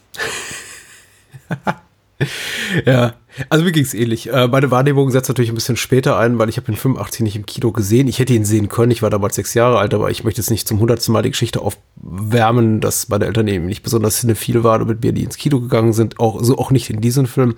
Ich habe Otto vor allem in, in, Form des gedruckten Wortes wahrgenommen. Freunde von mir hatten immer Otto-Alben rumliegen, weil was ich im Kinderzimmer. Wir haben Otto äh, Schallplatten gehört. Ich habe Otto auch ab und zu mal im Fernsehen gesehen. Und es hat, glaube ich, relativ lange gedauert, wahrscheinlich erst in den späten 80ern kam ich in Genuss, äh, Otto der Film auch im Fernsehen mal zu sehen. Und da war auch schon mein Eindruck, das kenne ich ja alles bereits. Das kenne ich ja alles bereits. Also nichts davon erschien mir besonders neu, ohne jetzt mal einen Finger drauf legen zu können, sagen zu können, ha, ertappt, Jacques, ähm, das war doch in der und der Fernsehsendung oder auf dem und dem Album. Und trotzdem, ich, ich hatte das Gefühl, alles bereits gesehen zu haben. Ich war jetzt darauf gespannt, den Film wiederzusehen, weil in, in meiner persönlichen Erinnerung hat für mich immer Otto der Neufilm, über den wir bereits vor einigen Jahren gesprochen haben, man kann es ja. im Archiv gerne nachhören, immer persönlich einen höheren Stellenwert. Ich fand mhm. den Film immer lustiger. Ich fand auch mhm. Dirk Dautzenberger immer lustiger als hier den Kredithai. Und äh, also der war für mich einfach in die, die, die popkulturellen Anspielungen fand ich witziger, weil äh, Witze über Modern Talking zu machen und Arnold Schwarzenegger sind irgendwie lustiger als als das, was wir hier teilweise sehen. Mhm. Äh, Comedian Harmonist, die mir damals mit, Sicherheit nichts sagten. Ich, ich war jetzt sehr gespannt darauf mhm. und äh, ich habe jetzt zum ersten Mal jetzt auch mit äh, bei der gesamten Familie gesehen. Was nicht so überraschend ist, ist meine Frau, dass die anwesend dabei war. Die ist meistens aber anwesend, wenn wir Filme gucken, aber mein, mhm. mein Sohn war auch dabei und ich war jetzt echt heiß darauf zu erfahren, wie er darauf reagiert. Und er fand es ja. gut. Er fand es ja. gut. Also das ist, äh, wie, wie glaube ich, die meisten Jungs seines Alters, der ist jetzt acht, äh, so einen Film gut finden würden. Ja ich persönlich habe mittlerweile leicht anderen Blick darauf. Also der mhm. so mittlerweile abgestiegen ist wertend ausgedrückt von Otto, der Film ist ganz nett zu Otto, der Film ist gerade noch so erträglich für mich. Okay. Und zu mehr reizt nicht. Aber äh, was nicht heißen soll, dass es nicht lichte Momente gibt. Aber ich bin Mhm. mit, ja, einfach, ich, nee, nee, ich mag ihn einfach nicht mehr besonders, muss ich mal sagen. Ich, ich, ich, mag, ich mag ihn schon seit Jahren nicht mehr besonders. Ähm, weil mir geht's ganz genauso. Und wie, da, da wiederhole ich nicht nur das, was, was, was du gerade gesagt hast, sondern das, was wir eben auch damals gesagt haben. Ich finde den zweiten eben auch einfach, einfach äh, prägender für mich. Ich glaube, weil ich ihn einfach auch später gesehen habe, weil mehr Neues damals drin war, was natürlich heute auch nicht mehr neu ist und er ist auch mittlerweile zum tausendsten Mal wiederholt hat. Ähm, aber ich glaube, er funktioniert als Film alles in allem etwas, etwas besser. Wobei ich aber eben jetzt zum Beispiel sa- sagen muss, ich, der, der, also Otto, der Film ist schon sehr ambitioniert. Die Kunstfigur, die eben immer über die Bühne ähm, springt, sonst so, so in eine, in eine nachvollziehbare Handlung einzubringen und auch eben auch durchaus mit, mit, ähm, mit Emotionen zu füllen, Ja. wie auch immer die äh, funktionieren, aber das, das, das, da hat sich schon so einer, einer ein bisschen was überlegt und das, ist, das sieht nicht, das sieht nicht runtergestümpert aus. Es ist auch nicht lieblos und es ist auch nicht irgendwie einfach nur keine Ahnung, Quick Rehash oder sowas und sondern ähm, es ist es, es sieht es sieht schon wirklich aus, als hätte sich da einer wirklich hingesetzt und gesagt so, also wenn ich schon einen Film mache, wie sollte dieser Film dann aussehen? Ja. Ob das jetzt gelungen ist oder nicht, ist eine ganz andere Frage, aber ich, ich finde schon, dass man dem Film halt die den Anspruch halt ansieht. Aber ja, ich, ich habe, um das, um das kurz zu ergänzen, äh, ich habe ihn auch wiederum gesehen mit meiner besseren Hälfte, die mich davon informierte, dass die Hälfte meiner, meiner, meiner wiederholenden äh, dummen Sprüche wohl offenkundig aus diesem Film stammen. es gibt so ein paar, gibt offenkundig auch so ein paar Standards, die sich eben in meinen, in meinen gerade schon, gerade schon Alltagsgebrauch irgendwie eingeschlichen haben. Du, aber, aber was du sagst zu den Production Values des Films, das ist mir eben auch aufgefallen. Das ist mir schon aufgefallen, dass der Vorspann eben lief und ich die ganzen Namen sah. Überhaupt, was die ganze Bildgestaltung betrifft, Tongestaltung, Musik, das ist alles schon sehr, sehr hochwertig. Es ist so ein bisschen alles, also für mich ist das ein, ein, der, der Film gewordene Widerspruch, Otto zu gucken, weil ich habe im Grunde diese sehr krude, sehr ähm, mit, mit, mit groben Linien gezeichnete Figur von Otto Walkes, der, der schon sehr kalkuliert ist in seiner Darstellung, aber es soll eben immer sehr, sehr ungekünstelt wirken, wobei natürlich Ja. das alles hochgekünstelt ist und ähm, ich bin mir dessen sehr wohl bewusst. Ähm, was so, ähm, und, und die Handlung ist eben auch nur, wie gesagt, in, in, in Spuren vorhanden. Es gibt keine wirklich nachvollziehbare Dramaturgie, warum sich hier die Tochter von Kohl und Reiber in Otto verliebt bleibt bis zum Ende des Films ein großes Mysterium. Weil er so liebe Augen hat. Ja, weil er so liebe Augen hat und äh, ja, genau. Aber das hat Sky Dumont eben auch. Ja, das Äh, ist wohl wahr. Eine frühe komödiantische Rolle für Sky Dumont, von, von, von dem dann immer gesagt wird, also man, man gibt heutzutage irgendwie all, all äh, verteilt die Lorbeeren für Sky Dumonts komödiantische Entdeckung Alan Bully Herbig und ich finde es so komisch und dass sich keiner Ja. mehr daran erinnert, dass er vor, fünf, vor 15 Jahren auch schon sehr lustig hier war. Ich glaube, Sky Dumont war schon früh bewusst, dass er der Schnösel vom Dienst ist und hat das halt dann sehr, sehr, sehr, sehr äh, sarkastisch im Prinzip ähm, ähm, gespielt und, und, und all das. Und also ich, ich habe ich hab ihn, ich hab ihn vor ein paar Jahren gesehen als, äh, als ähm, äh, Criminologist in, äh, in der Rocky Horror Show. Mhm. Ah, da war er ganz großartig. Also ich, ich glaube ich glaube schon, dass er, dass er, dass er sich seiner, seiner Wirkung bewusst ist und dann entsprechend damit arbeitet. Ja, er war meistens der reiche Sohn in, in meiner persönlichen Wahrnehmung in den Derek-Krimis und Ja. in jedem zweiten war er auch dann der Täter am Ende des Falls. Ja, ja, wenn es nicht gerade Pierre Frank war, genau. Mhm. Ja, was ich sagen wollte, ich meine, diese, diese teilweise etwas krude gezeichnete Kunstfigur steht so im Widerspruch zu dem, was wir eben hier so auf, auf, auf sagen wir mal, äh, produktionsseitiger Ebene sehen, mit äh, Xaver Schwarzenberger an der Kamera, der, der eben viel mit Fassbitter gemacht hat und entsprechend gut sieht der Film eben aus. Musik hat Herb Geller geschrieben, toller Jazz, glaube ich, Saxophonist. D- Das hört man dem Film eben auch an. Das klingt alles sehr, sehr gut. Äh, Der Film aber an sich, Figuren, Handlungen, Dramaturgie des Gezeigten wirken ebenso wie, na, das haben wir uns mal schnell irgendwie so zusammengebastelt. Die funktionieren, das ist ja schon so ein, so, so, so, so ein Stückelwerk aus sehr durchdachten Skits, also Bühnenstücken, Gags, die auch äh, Otto über Jahre perfektioniert hat auf Bühnen, auf, auf, auf, auf Comedy-Alben, aber so als Film gar nicht so recht zusammenpassen wollen. Ähm, gut, ich meine, letztendlich hat das noch sowas, was irgendwie für mich nicht so richtig in diese Gleichung passt, dazu geführt, dass das eben zum erfolgreichsten deutschsprachigen Film aller Zeiten wurde, der Nachkriegsgeschichte. Was Ja, natürlich auch, auch, auch schwer, Entschuldigung, den Satz bin ich noch zu Ende, auf den Schultern Ja. des Films lastet bei der Wahrnehmung, wenn man das nämlich immer guckt mit dem Gedanken im Hinterkopf. Und das ist jetzt der erfolgreichste Film aller Zeiten. Meine ja. Güte, also deutschsprachig. Aber ich, ich, ich, glaube, ich glaube, das hat ein bisschen was mit der Geschichte zu tun, die ich vorhin erzählt habe. Ich vermute beinahe, dass es halt vielen Leuten genauso ging wie mir, nämlich eben dieses verdammt noch eins, wir wollen endlich wieder Otto sehen. Mhm. Und naja, das Kino bot halt dann diese quasi die einzige Möglichkeit, ne, weil er sich sonst sehr, sehr rar machte. Ja, klar. Äh, was eben seiner, seiner Marke eben offenkundig sehr, sehr gut zu Pass kam. Anders als heute, wo er dann irgendwie mit seinen Ottifanten bei Edeka steht, ne? Also als, auf, auf, als Pappaufsteller natürlich, aber trotzdem. ähm, wer weiß. genau. Ähm, also, sagen wir mal so, also ich, ich freue mich halt an dem, an dem Film halt wahnsinnig über eben ganz, die ganzen Auftritte der, der, der, der, der, Ne- der Nebendarsteller. Also Elisabeth Wiedemann ist halt wundervoll Mhm, als, mhm, als, als Konsulin. Wenn, wenn man sie halt nur aus ein Herz und eine Seele kennt, ist es einfach wunderschön, sie eben so etepetete zu sehen. Mhm. Jetzt Gadumont hatten wir ja gerade schon, es ist, äh, es ist auch eine echte Bereicherung. Äh, ja, Jessica Cardinal ist auch da tut, tut, was man von ihr so quasi verlangt innerhalb der Rolle, aber ansonsten stellt sich natürlich genau die Frage, die du vorhin gestellt hast, aber wo, wobei ich es immer noch sehr, sehr komisch finde, dass, genau, dass, dass ihr Kleid genauso aussieht wie die Zement ähm, ähm, äh, Kiste, äh, äh, na, Säcke. Das, ist, das, das ist ein Witz, der für mich immer noch funktioniert. Ich finde das total absurd. Ich erinnere mich vor allem an ein kleines Stück, was sie dann später im Film trägt, nämlich dieses leicht durchsichtige Hemd, was mich sehr, Ja, ja. Ja, ja, sehr getroffen hat als Ja. Heranwachsender. Ja. Aber sie, hat- sie hat sie offenbar gut verstanden mit Otto Walkes. Sie ist ja dann, glaube ich, später auch das Love Interest in Otto der Liebesfilm. Richtig, genau. Ja. Genau, nee, aber ansonsten, es, Andreas Mannkopf von Gottfried Dion als Bankräuber Ja. sind. ein ja, natürlich, äh, Karl Liefen ist mit drin, J- Juppie Hesters hattest du schon erwähnt. Lutz, heißt, heißt Lutz eigentlich Mackenzie oder Mackenzie? Ich bin mir immer nicht ganz sicher. Boah, da fragst du mich was. Ja. Äh, also, aber Klaus Dahlen und ach Gott, wer da, wer da nicht alles, Eberhard Feig ist mit drin und es ist wirklich, also es ist, ist schon, schon äh, er- erstaunlich, wen er da alles rausgeholt hat. Ja, Günter Kaufmann darf seine Würde behalten, obwohl er nicht besonders würdevoll behandelt wird. das ist tatsächlich genau da, da wir kennen uns so gut, glaube ich, weil seinen Namen habe ich zum, zum Schluss aufgehoben, um genau darauf zu, äh, zu sprechen zu kommen. Ähm, die Günther Kaufmann-Szene ist nicht uninteressant aus heutiger Sicht. Ich glaube, das war, das war, das war damals, damals im Kino war das schon so ein, also ich glaube, da gab es eher so ein verhaltenes Kichern, wenn ich mich Hm. recht entsinne. Das war schon mal, man, man war schon ein bisschen unangenehm berührt. Äh, schwarze Haare, schwarze Hände, schwarze Füße. War, fanden, glaube ich, die meisten noch ganz komisch, vor allem wenn Otto dann seine Socke auszieht. Aber äh, der, der, der ganze Rest mit dem Sklavenhandel, der ist schon hart.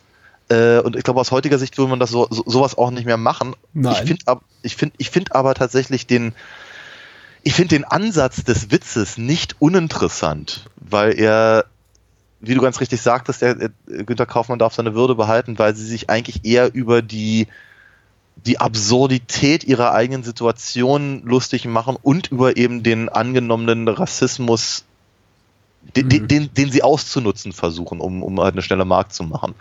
Ich glaube, das ist tatsächlich eher so der Ansatz des Witzes, aber ich glaube, man, so, man, man, man könnte ihn heute so nicht mehr machen, man sollte ihn heute so nicht mehr machen. Ich, ich verstehe deinen Denkansatz. Äh, ich, ich möchte mich auch auf dieser äh, Wohlwollen-Interpretation anschließen. Ich glaube, kritisch könnte man sagen, es klingt ein bisschen apologetisch, das so zu formulieren. Also, weil Das ich glaube nicht, dass sich, ich glaube nicht, dass Otto sich so dieser, das so vielschichtig angelegt hat, diese Szene, weil sie relativ eindeutig ist, auch in der ähm, so, sofortigen Nennung einer diskriminierenden Begrifflichkeit gleich zu Beginn, Natürlich. die Otto dann auch ungefähr zehnmal wiederholt. Und Ja. man muss ja eben auch sagen, der Szene kommt nicht zugute, auch nicht mit dem augenzwickernden Blick zurück 35 Jahre und dem Wissen, ja, das war ja mal so, das macht man heute natürlich nicht mehr so und damit ist entschuldbar. Der Szene kommt eben nicht zugute, dass sie auch unglaublich lange dauert. Ja. Äh, Es gibt ein paar Gags, die einfach zu lange dauern Mhm. in diesem Film, die ihre Lebenszeit so ein bisschen, die sich so ein bisschen überleben und die ganze Ja. Comedian haben und das kleine guter Kaktus-Nummer gehört eben auch dazu, wo ich mir denke, nach der Oh, zweiten. Spruch, na okay, dann ist, Ich nee, nee, da, da, da bin ich anderer Meinung. Äh, muss aber auch ganz ehrlich sagen, die Comedian Harmonist war mir damals aber auch ein Begriff. ja, okay. Also äh, ich, ich, äh, sagen wir mal, mein, meine, meine Eltern hatten äh, hier irgendwie Sonntagmorgens immer irgendwie, ich, wie hieß das irgendwie, Oldies but Goldies oder so ähnlich mhm. hieß, hieß die Sendung irgendwie im, im, im Rias würde ich mal schätzen oder SFB auf jeden Fall. Da lief halt die ganze Zeit so ein Scheiß. Ja. Und und und äh, mein, mein, Vater hatte eine Wilhelm Bendo äh, Schallplatte und von daher äh, diese ganzen Sachen, auf die sich eben Loriot ja auch zum Beispiel ganz stark bezogen hat, eben in den 70ern, äh, waren zumindest hier im, im, im, in meinem Haushalt durchaus ein Begriff. Mhm. Otto Reuter und, und andere Leute, die ebenfalls von Leuten wie Ulrich Roski dann wieder zitiert wurden. Das war halt im Prinzip so eine Art Wiederentdeckung in den 70ern der Musik und, und, und der, der, der, der, des Humors der 20er und auch teilweise eben noch der 30er. Entsprechend war das halt ein Standard von Otto, den kleinen grünen Kaktus halt quasi mitzusingen oder mit zu, keine Ahnung, mit, mit komischen Gesichtern zu, mit, zu intonieren. Ich weiß gar nicht, wie man das formulieren soll. Mhm. Karaoke? Nein, auch nicht. Das ist Lip-Syncing. So, jedenfalls, äh, aber ich, ich finde es halt tatsächlich einfach so drollig. Ich mag das. Ich mag das einfach, wie er da, wie er da voll abgeht, halt bei diesem, bei diesem albernen kleinen Lied und halt dabei so herrlich blöde Gesichter macht, während Elisabeth Wiedermann halt total angekotzt daneben sitzt. Könnte ich mich, ich, ernsthafterweise, für mich könnte er auch das ganze Lied äh, spielen. Das geht dann auch wie noch zwei Strophen, äh, bevor, bevor er einsetzt. Also, ja. ich mag's. Ich mag's einfach. Ich, ich meine, darüber müssen wir auch nicht streiten. Dafür waren ja, wir auch noch nie hier, um, irgendwie zu sagen, der Gewitz gefällt mir aber besser als dir und jeder ist besser als solcher. Aber Klar. das ist, um, ich, ich möchte auch nicht sagen, der Film ist frei von humorvollen Momenten, bei denen ich auch da saß und gelacht habe. Ich habe eben nur bei mir, ich habe mich während des Filmeguckens nicht beobachtet und äh, ja. versucht, mein, mein eigenes äh, humoristisches Verständnis und die Rezep meine eigene Rezeption dieses Films irgendwie zu hinterfragen. Aber ich habe dann irgendwie schon, äh, als der Abspann lief, dann auch gemerkt, hm, eigentlich habe ich vor ungefähr 60 Minuten aufgehört zu lachen. Ich fand, die ersten 10, 20 Minuten immer sehr, sehr amüsant. Ja. Und auch danach kommen immer noch Momente, die ich cool finde. Ja. Aber sie nehmen rapide ab. Also die Häufigkeit mhm. nimmt rapide ab. Und ja. es beginnt äh, Pi mal Daumen wirklich mit dieser Kunter Kaufmann-Szene, die einfach abseits mhm. von ihrem diskriminierenden Potenzial, das sie durchaus hat, ja, ja. Äh, einfach zu lange geht, sich der, der, der Witz sich irgendwann totläuft und ich in dem Moment auch anfange, zumindest mit einem Erwachsenenblick darauf, mich zu hinterfragen, wie ob ich daran wirklich noch Spaß haben kann oder ob mhm. das einfach alles so ein Baller-Baller-Humor ist, der mir einfach mittlerweile nicht mehr gefällt. Zu guter Kaufmann-Szene wollte ich noch sagen, ich, ich stimme dir übrigens zu. Man kann diese Szene einfach gewitzt satirisch lesen. Es bietet diese Lesart absolut. Ich möchte das auch, ich finde es auch, apologetisch ist das falsche Wort. Ich möchte damit nicht andeuten, dass Leute sagen, die sagen, ja, das ist doch ganz, das ist irgendwie eine versteckte Kritik auf, auf das spießige Bürgertum und wie sie irgendwie herabblicken auf Menschen mit Migrationshintergrund und andere Hautfarbe und pipapo. Das kann man so sehen. Mhm. Ich weiß nicht, ob es im, im Sinne des Erfinders ist, wie es hier, glaub, hier nein, ist. Ich glaub, nein, ich, ich, ich glaube tatsächlich, dass der, dass der, der, dass der ursprüngliche Ansatz des, des Films eigentlich die Gutgläubigkeit der, der der, der, alten Dame da ist. Ja. Äh, deren Name Tilly Launstein, glaube ich, ist. Ja, genau. Genau. Ich glaube, die, die, die, die Gutmütigkeit und die Faszination, die sie da hat, eben gegenüber äh, im Günther Kaufmann und äh, dass sie sich halt bequatschen lässt und dann eben das, das Geld so aus den, aus, den, aus den Taschen leihen. Im Prinzip so ähnlich wie die Szene von äh, Dieter Hallervorden, äh, wo er versucht, ähm, äh, der, der ist ja auch in dem Film hier mit drin, ähm, alter Synchronsprecher, dessen Name mir gerade nicht einfällt. Mhm, aber ich weiß, wie du meinst, äh, ja. Der die besseren Gags reißt im Altenheim als Otto selber. Ja, genau, genau. der, ja, ja, der, meine Fresse. Hat auch grundsätzlich immer bei, bei was ich, Praxis-Bülow-Bogen dabei und so. Mhm. Ja, aber ich habe seinen Namen leider vergessen. Wir hat aber auch ein, viel Synchronarbeit geleistet. So, jedenfalls, ähm, äh, dem, dem versucht Dieter Hallervorden ja hier die, äh, die, die, diese Sexlexika zu verkaufen. Mit nackten Weibern und so. Wenn, genau, nackte Weiber und so. Genau das Ding. Ähm, äh, ich, ich glaube, die Szene oder der Ansatz der Szene geht eher in diese Richtung. Ja, ja. Und das andere ist halt irgendwie, ich glaube, Günter Kaufmann ist vermutlich ein guter Kumpel gewesen von, von, von, von Otto Walkes damals. Oh. Genauso wie Willem ja in dem Film auch auftaucht. Mit dem hat er ja mal eine, eine, äh, eine WG zusammen und, und Udo Lindenberg war noch dabei. Mhm. Ähm, aber jedenfalls, also ich, ich, ich, ich, glaube, ich glaube auch, dass das, dass, äh, dass, dass die, die Deutung, die ich da jetzt äh, präsentierte, äh, wie soll ich sagen, arg wohlwollend ist für, für etwas, was man wird, einfach beim besten Willen heute so nicht mehr machen sollte.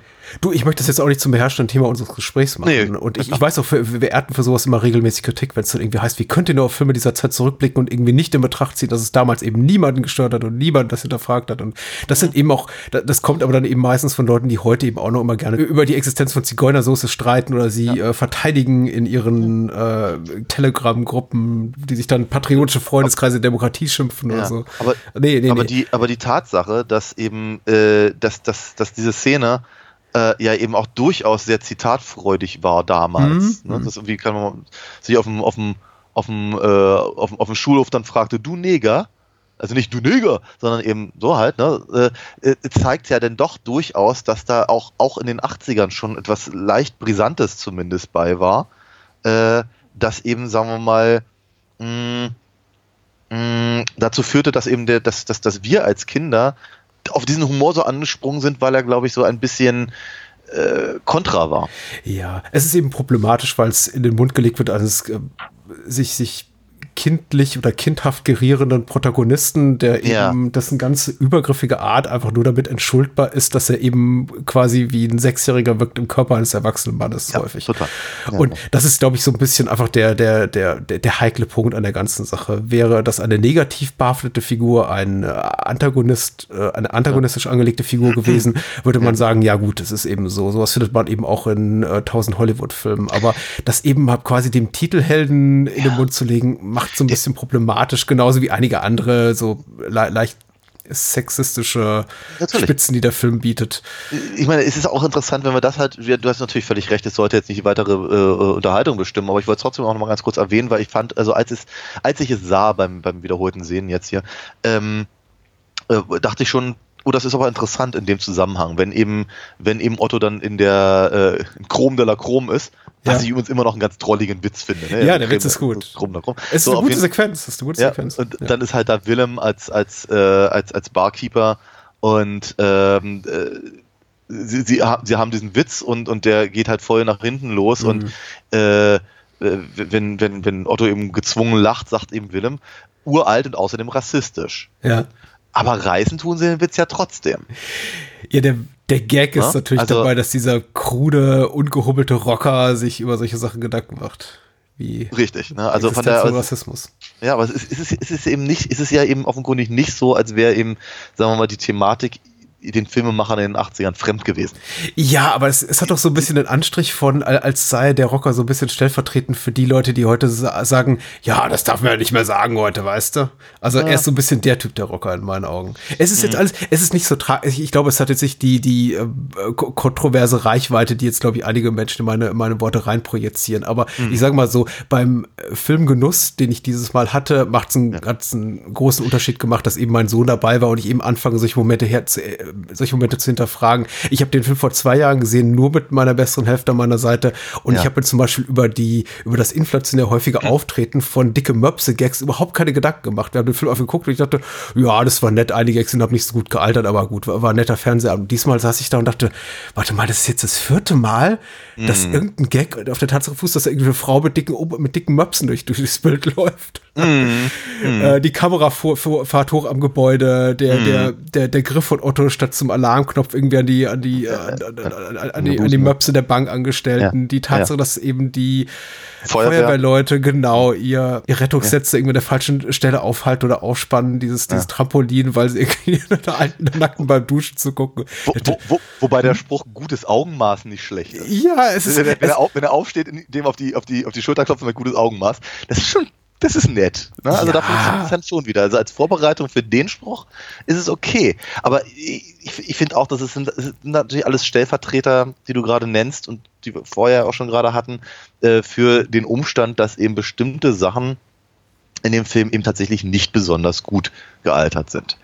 ja, über, Sie, sie, sie, sie können, also aus meiner Sicht sind sie teilweise noch ganz drollig, aber wie soll ich sagen, also wenn das in einem, wenn das, wenn das, wenn das, wenn das heute in einem Film auftauchen würde, würde ich vermutlich schon eher mit den Augen rollen, als eben mit dem, äh, hier bei einem, den ich jetzt so dermaßen nostalgisch geprägt gucke.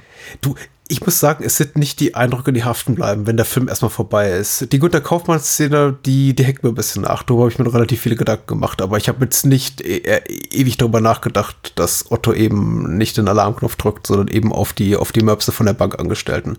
Ja, ich, da, da, da bin ich schneller dabei mit, ja, das war eben so die Zeit. Und ich glaube, es, es, es berührt mich nicht so unmittelbar, dass äh, die Unangemessenheit des Gezeigten da zu beurteilen ist, überlasse ich lieber meiner Frau und die ist äh, ultrafeministisch gepolt und die hat gesagt, ja, ist okay.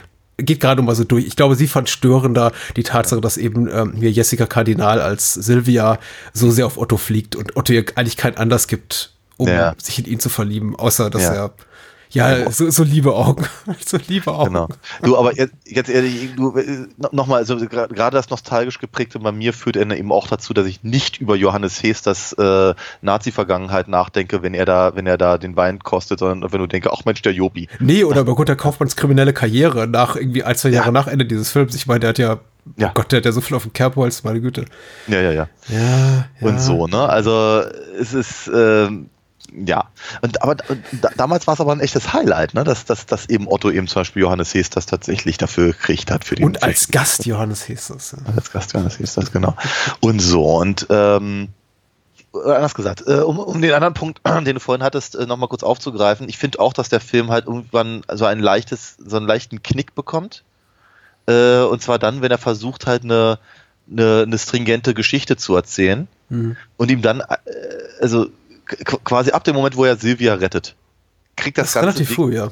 das ist relativ früh, ja. Kriegt das ganze Ding ein, eine, eine, auf einmal eine Richtung, die er meiner Meinung nach nicht unbedingt gebraucht hätte.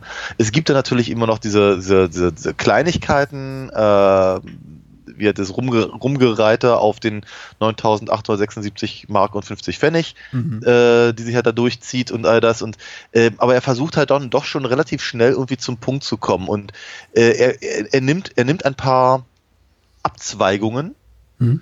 die, äh, die mich ehrlicherweise heute ein bisschen langweilen. Beispielsweise die ganze, die ganze äh, Hasenjagd-Geschichte. Irgendwie, das, das, das führt doch zu nichts, außer, außer dass es halt eine Vorbereitung ist dafür, dass eben äh, sich eben äh, Jessica Cardinal dann äh, irgendwie äh, den, äh, wie, den, den, den Hasen lobpreist und Otto das für wie auf sich bezieht. Mhm. Der, der Gag kommt 20 Minuten später. Also sie trägt dabei dieses Hemd. Ja, sie trägt aber das Hemd, ja, immerhin. Aber man sieht das Hemd nicht, weil man sieht Otto, wie er, wie er im, im Bad Ja, steht und wie darauf reagiert. Auf Philipp Ähm, Rudolf der Rammler, glaube ich, heißt er, genau. Ja. Wobei und, das Hasenbild finde ich immer noch sehr, sehr schön. Da muss ich immer noch sehr, sehr laut lachen, wenn ich den sehe. Ja, und ähm, genau, und äh, oder auch, auch die ganze, die ganze äh, Passage eben mit, äh, mit Gottfried Jonen und ähm, Mein Kopf. Hm. Mannkopf, genau, danke. Andreas Mannkopf, äh, ist, äh, ist ja nett. Ich, ich verstehe den Ansatz. Ich finde ich finde ich finde das total. Die beiden sind einfach auch großartig, wie sie sich halt irgendwie ihre, ihre, äh, ähm, ihre, ihre gesamten Personenbeschreibungen während des Bau, äh, Banküberfalls irgendwie zurufen. Aber es dauert halt 100 Jahre. Und, und, und so richtig komisch wird's halt auch nicht Mhm. nur damit es halt eine Vorbereitung ist dafür, dass, dass, dass, äh, dass eben am Ende der, der, äh, dass, dass äh, Otto das Flugzeug eben versucht, auf dem Flugzeugträger zu landen. Mhm. Ähm, äh, und und, und von, von, von, der Sorte gibt es halt relativ viel. Die anderen Sachen, die der Film halt viel aufbaut, wie eben zum Beispiel die ganze Geschichte um äh, hier Peter Kuiper, also Shark, Mhm. äh, werden dann auf einmal irgendwann, irgendwann werden die uninteressant und dann, dann, dann wird das halt mit einem passablen Gag irgendwie mehr oder weniger abgefrühstückt. Oder anders gesagt, immer dann, wenn der Film versucht, eine Handlung tatsächlich mal durchzuziehen, dann kommen ihm die Sketche dazwischen. Ja, stimmt. Einiges funktioniert ja auch ganz gut. Anderes eben, wie, wie, wie ging es dir diesmal mit der Thriller-Parodie mit Heino? Ich finde, ja. Ich, da, War Ach, für mich ja früher das Highlight. Highlight ja, gesagt. natürlich. Damals Aber ich hatte auch in Erinnerung, das sei näher am Original, also näher am Original von Michael Jackson, der Song. Ja. Und jetzt stellte ich eben doch fest, hm, das ist Nee, wahrscheinlich das- einfach, damit man keine Urheberrechtsklagen zu befürchten hat, einfach ganz, ganz weit musikalisch weg. ich, ich war, als, als ich den als Kind gesehen habe, habe ich es eben eher als Heino-Parodie wahrgenommen. Mhm, Äh, Klar, klar war mir der, der, der Michael Jackson ähm, Clip halt ein, zumindest ein virtueller Begriff, ähm, weil ich glaube, gezeigt wurde der ja nicht, ne? Äh, und entsprechend, äh, ich wusste, worum es geht. Ja, die, ja. Bra die, Bra die Bravo hat, glaube ich, Stills dann irgendwann mal gebracht auf zwei Seiten oder sowas, weil, weil, weil sich irgendwie das Fernsehen weigerte, den auszustrahlen. Egal, jedenfalls, ähm, aber ja, sagen wir mal, Heino zu parodieren war eben in den 80ern voll das Ding. Mhm, Äh, ja. Und wir fanden das eben auch sehr, sehr komisch. Ja, heute denke ich mir, ja, oh Gott, kräht kein Hahn mehr nach. Es ist halt da. Also es hat mich nicht gestört, es hat mich auch nicht gelangweilt, es war halt einfach so. Ja, es ist ein bisschen wie die, wie die Thomas Anders Parodie im, im, im, im neuen Film. Die ist musikalisch so ein bisschen reizvoller und ich glaube auch so ein bisschen, also ich finde sie treffender, die Sequenz ist aber auch bei weitem nicht so lang wie, wie das hier gezeigte. Hier Ja. ist es eben so ein bisschen auch wieder einer von vielen Fällen, die ich sagte, dachte, na, eine Minute weniger wäre gut gewesen.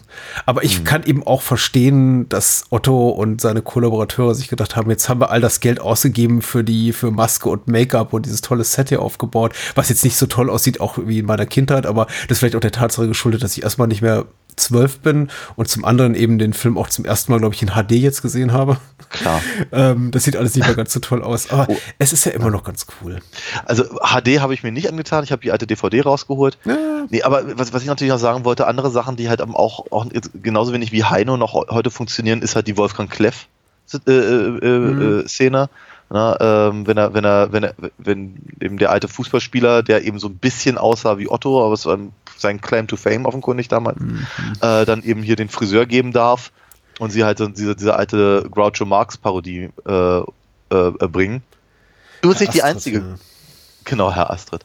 Ähm, äh, übrigens nicht die einzige Groucho Marx Parodie. Ganz am Anfang, wenn Lutz Mackenzie, Mackenzie Hm. ähm, äh, auftaucht und, und, und Otto halt mit ihm da äh, ihn, ihn praktisch hin und her durch sein, sein, sein Wohnklo schiebt, ähm, das ist eben auch ganz, ganz stark, logischerweise, an die Marx Brothers angelehnt. Und ich frage mich halt auch bei sowas, und auch bei den Otto-Büchern fragt sich mich da öfter mal, äh, die humori humoristischen Vorbilder von Otto sind ja gehen ja in eine völlig andere Richtung als das, was er tut. Mhm. Und ich frage mich halt immer so ein kleines bisschen, hätte er lieber, hätte er lieber dann doch noch was anderes gemacht? Oder, oder äh, reicht es ihm, dass er dann eben ab und an mal zitiert, wen er selber gut findet? Oder, ne, also ist schon. Du bist einfach nur froh, dass er, dass er, dass er, dass er äh, viel Erfolg hatte mit dem, was er tat. Also, Ich muss sagen, ich verfolge Ottos Karriere nicht mehr aktiv seit 20 Jahren. Mindestens. Ähm, weil ich einfach das Interesse verloren habe. Das ist jetzt aber irgendwie kein Negativurteil über seine Person oder über seine, seine Persona, seine Star-Persona, über das Programm, was er macht. Ich, ich habe es einfach nicht mehr verfolgt, du kannst dich beurteilen. Vielleicht ist Sieben Zwerge oder Ottos Eleven, vielleicht sind das total tolle Filme und ich krieg's einfach nicht mit. Äh, finanziell, also kommerziell erfolgreich sind sie ja immer noch. Ja. Aber ich bin ich bin dennoch dankbar über die Existenz von Otto der Film, obwohl ich ihn jetzt nicht besonders mochte beim Wiedersehen, weil er eben Otto die Möglichkeit gemacht hat, ambitioniertere Sachen danach zu machen. Ich finde sowohl Ja. der neue Film als auch mit leichteren Abstrichen der Außerfriesische sind Ja. bessere Filme und ich bin dankbar für die Chance, die er eben einfach durch den kommerziellen Erfolg dieses Films bekommen hat, da also einfach sein, sein künstlerisches Schaffen im Kino weiterzuentwickeln. Das haben eben Ja. viele Komiker nicht. Ich habe mir, ähm, ich, mir, mir kam unweigerlich der Badesalzfilm zum Beispiel, der zehn Oh Jahre ja. später ins Kino äh, kam Ja. in den Sinn, Ja. äh, bei, bei dem ich dachte, ja, der das ist auch eine Sketchparade, die funktioniert no- noch mehr Sketchparade als das hier. Das funktioniert jetzt nicht so gut, Nein. aber ich wünschte, Henny und Gerd hätten einfach, da wären mehr Leute reingegangen und die hätten die Möglichkeit gehabt, einen richtigen Kinofilm zu machen. ja, Ähm, und das bleibt eben vielen verwehrt. Und ich verstehe, Frage- warum sie diesen Weg beschritten sind, zu sagen, wir nehmen einfach ein Bühnenprogramm, stückeln es auf und verbinden es die Frage, notdürftig mit Handlung. Die Frage bei Badesalz, die ich eben auch zeitweilig sehr schätzte, war, war aber immer schon, was, wie, inwieweit arbeiten sie eigentlich gegen ihr eigenes Publikum? ja, also wenn, wenn man sich mal Och ja oder sowas angeguckt hat, ich, ich mochte das ja gerne, aber ich war auch der Einzige. Also von daher, Ja, das stimmt. Das ist sehr schön, sehr wunderbar auf den Punkt gebracht, ja. ja. Komiker, Äh. die gegen, gegen ihr eigenes Publikum arbeiten, ja. ja. Doch, du musst leidensfähig sein als Badesalz-Fan. Das musst du als Otto-Fan nicht so, weil Otto ist eben auch, das zeigt eben auch äh, der, der weitere Verlauf seiner Karriere und soweit habe ich es dann eben doch mitbekommen, nie jemand, der sich groß von seinen Wurzeln entfernt hat. Der macht im Grunde, wie alt ist Otto mittlerweile, weit über 70, immer ja. noch das gleiche wie das, was er mit 30 machte. vor, vor ein paar Monaten habe ich das so ein bisschen mit, mitverfolgt, aber auch nur für ein paar Tage. Da hatte er dann halt äh, bei bei unserem ersten Lockdown hatte er dann irgendwie auf, auf, auf ich, Facebook oder so, hat er irgendwie Otto allein to Hus gemacht. Äh, und das war irgendwie ganz süß. Dann saß er halt irgendwie auf der Couch, hat irgendwie in die Kamera gesprochen, hat irgendwie ein bisschen, ein bisschen Musik gemacht und Quatsch erzählt und so. Das war irgendwie nett. Also von daher, aber es, du hast natürlich völlig recht, es ist nicht weit entfernt von dem, was er sonst auch gemacht hat, nur halt dann eben jetzt mit der Webcam. Ja. An, ansonsten habe ich, ich habe ihn mal gesehen, ganz, ganz seltsam, ich habe ihn mal gesehen als, äh, als Vorband von Kiss. Oh, okay. Das, Cool. da, das, da, damit hat er sich wohl, wohl so, ein- so, ein- so, ein- so einen Jugendtraum erfüllt. Äh, und er hat halt, er hat halt parodistische Songs gemacht, aber er hatte eine richtig gute Band dabei und er hat auch richtig, also abgesehen davon, dass die Texte halt albern waren, ähm, hat er aber richtig gut Musik und auch durchaus gut Stimmung gemacht. Mhm. Also tatsächlich war, war er so gut, dass ich mir dann sogar ein Ottifanten-T-Shirt gekauft habe, wo er eben seine, seine, seine, seine Ottifanten eben mit, mit, mit der Kiss-Bemalung ähm, zeichnet. Ich fand das sehr, sehr komisch. Und ja, da, da, da fand ich, da habe ich ihn tatsächlich als, als Musiker mal wahrgenommen. Und ähm, war, war, war gut. War gut gewesen. Äh, Stichwort war gut. Äh, was war denn im Film noch gut? Ich, ich wollte auch noch ein paar positive Sachen erwähnen, die mir wirklich gut gefallen haben. Also Gags, die mir auch Otto gut gefallen. Ich finde zum Beispiel diese ganze Ausstattung bei ähm, zu Hause bei der Familie Kohlen und Reibach äh, sehr, sehr gelungen. großartig. Der, der Name ist gelungen, aber auch die ganze Ausstattung des Hauses, ja. überall mit diesen quasi Motivationssprüchen an der Wand, ja. wie Leute, die sich heutzutage einfach Bilder von heißen dampfenden Tassen Kaffee äh, ja, an die Wand kleben und irgendwie Sachen wie Life is Beautiful. Stattdessen hat der Familie Kohlen und Reibach sowas wie Armut macht hässlich. hässlich abspielen. Ja, ja. Tritt ein, bring Geld da rein. Ja, das, das hat mir sehr schon, gut gefallen. Das ist, das, das ist, das ist so ein Humor, äh, so, so, ein, ähm, so ein clever und smart Humor, möchte ich es mal Ja, nennen. sehr schön. Hm, das, Warum nicht? Das, ja, ja, das habe ich ihm zu der Zeit auch sehr gerne gelesen. Also von daher, das, das passt natürlich. ähm, ich mag, es sind halt immer so Kleinigkeiten und Witze nacherzählen ist halt immer doof, aber ich, was, was ich ihm auch wahnsinnig gerne mache und womit ich auch meine, meine, meine Tochter mal zum, äh, zum Kichern bringe, ist halt ein Buch nehmen äh, und dann halt, äh, oh, falsch rum und dann mhm. umdrehen und sowas. Das macht er eben auch und das ist, es funktioniert, das ist, das ist niedlich, so ein ganz kurzer kleiner, kleiner Gag ich, ich mag, ich mag seine Szene in dem, in dem, äh, wenn, wenn er dann tatsächlich im Creme de la Creme auftaucht mhm. und irgendwie nach und nach den, den, den Hochadel da im, im, im, im, Restaurantpublikum quasi, quasi anmeiert, nur um ihr, ja, um ihre, ja. ihre äh, Champagner auszusaufen. Das finde ich immer noch relativ komisch. Also vor, allem, vor allem, wenn es dann um den, um den, äh, um den General geht, der dann auch noch so eine komische Stimme dazu hat. Und so, das, also so, so, so, so eine Kleinigkeiten finde ich, finde ich witzig. Ich glaube, Sachen, die mich als Kind halt total begeistert haben, wie Harald äh, oder sowas, finde ich nicht mehr ganz so gelungen. Da ist so, das ist so, mh, hm, ja, da liegen dann einfach 30 Jahre zwischen mir und dem Film. Ja, wobei der, der, der Rückgriff auf dieses, äh, auf diesen Harald-Gag ganz zum Ende eigentlich ganz, ganz gelungen das ist. Das putzig, ja, ja. Es gibt, es gibt äh, Elisabeth Wiedemann und Sky Moore noch eine schöne finale Szene. Überhaupt finde ich ihre, die, die Anwesenheit der beiden im Film wirklich den Faktor, der am meisten zum Gelingen des Ganzen beiträgt, weil eben, ich finde, Otto einfach besser funktioniert, wenn er einen Straight Man oder eine Straight Woman hat zum ja. gegen, gegen Anspielen, weil er eben so ein Quatschkopf ist und äh, es wunderbar funktioniert, wenn ihm Menschen gegenüber sitzen oder stehen, deren Gesichtszüge eben nicht entgleisen. Das passt oh ja. wunderbar. So ist mir das einfach stellenweise zu albern, so banal und oberflächlich mhm. das jetzt klingt, äh, mhm. weil ich eben denke, weil ich lange, lange Zeit mit dieser Figur allein gelassen werde und sie ertragen muss und ich mir immer mhm wieder wünsche, gibt es da nie jemanden, der ihn mal in seine Schracken verweist. Mhm. Ich fragte mich auch hier mal wieder, ob Otto denn in Form irgendeines Gespanns mit einem gleichwertigen Partner wie mhm. Loriot und Evelyn Hamann oder mhm. was Vergleichbares auch gut funktionieren würde. Oder als Otto wirklich nur als Solokünstler, dem sich alle anderen unterzuordnen haben, gut funktioniert. Ich weiß es nicht. Ich meine, bei den, bei den äh, sieben Zwergen im Wald da, da, da hat er sich ja nun eben ganz, ganz viele andere damals mhm. angesagte äh, Comedy-Künstler. Ja, Mirko Nonchef erinnert sich nicht. ja, beispielsweise. Also zumindest ist das Ego von Otto nicht groß genug, um, um, um die alle zu versuchen, in, die, in den Schatten zu stellen, mhm. sondern er, er, er gibt ihnen halt eine Plattform und sichert sich halt irgendwie die sympathischste Figur oder so. Mhm. Aber ähm, also das, äh, keine Ahnung, vielleicht, vielleicht hat es auch was mit dem Alter zu tun oder so, aber auf jeden, vielleicht hätte er das halt damals nicht gekonnt. Mhm. Aber er war, er, er, er, war damals offenkundig auch schon clever genug, um, äh, um halt wirklich gute Leute neben sich zu haben, die halt im Prinzip den Film ja, tragen, mhm. ja, oder zumindest die, zumindest den, den Handlungspart des Films tragen können. Ja, es verleiht dem Ganzen so ein bisschen Autorität und auch Glaubwürdigkeit, dass ja. er eben auch diese echten Schauspieler und auch teilweise sehr bekannten und auch sehr ähm, verehrten ja. Koryphäe deutscher Schauspiel- Unterhaltungskunst da Nebenrollen hat. Und ich glaube schon, ja. dass es Leuten Respekt abgerungen hat, dann eben, wie, wie du auch schon erwähnt hast, dass eben Johannes Hesters und andere große Namen da Auftritte haben und er eben mit, mit vier, fünf Leuten hier zusammenarbeitet, die auch schon mit, mit Fassbinder-Filme gemacht haben, vor und hinter der, hinter der Kamera. Mhm. Ich merke es ja auch und mir ringt es auch zu einem gewissen Teil, in ja. gewissem Maße Respekt ab, muss ich sagen. Gar, gar nicht erwähnt haben wir Panos Papadopoulos. Ja, sehr schön, sehr schön. Beispiel, ja. mhm. ähm, auch, auch, auch durchaus so kleine Auftritte hat. Ich meine, ich mag zum Beispiel sein, sein, sein dieses, dieses, dieses romantische Menü, was, was Otto mit, äh, mit Mhm. Jessica Kardinal hat, äh, dieses romantische Menü, das irgendwie ausschließlich auf Hackfleischbasis ist. Ja, Ich finde ich es tatsächlich ganz komisch, weil es immer absurde, so absurde Gerichte sind und dass der falsche Hase dann irgendwie die, die Plastiklöffel als Ohren hat und so. Dann irgendwie finde find ich, ich finde es ich find's ganz, ich find's ganz Ja. süß tatsächlich. ja gut. Ich, ich habe keine Affinität für ekliges Essen-Gags. Das ist aber einfach so ein persönliches Ding. Ich fand, ich fand eigentlich nicht, dass der Witz auf dem ekligen Essen Hm? liegt. Ich fand, ich, ich glaube, lag eher eben auf dieser, auf Also ein dieser Frikadellen-Cocktail, Bulettencocktail ist schon eklig, oder? ja, aber sie essen. Ich meine, ist das Wurstwasser, was sie da trinken?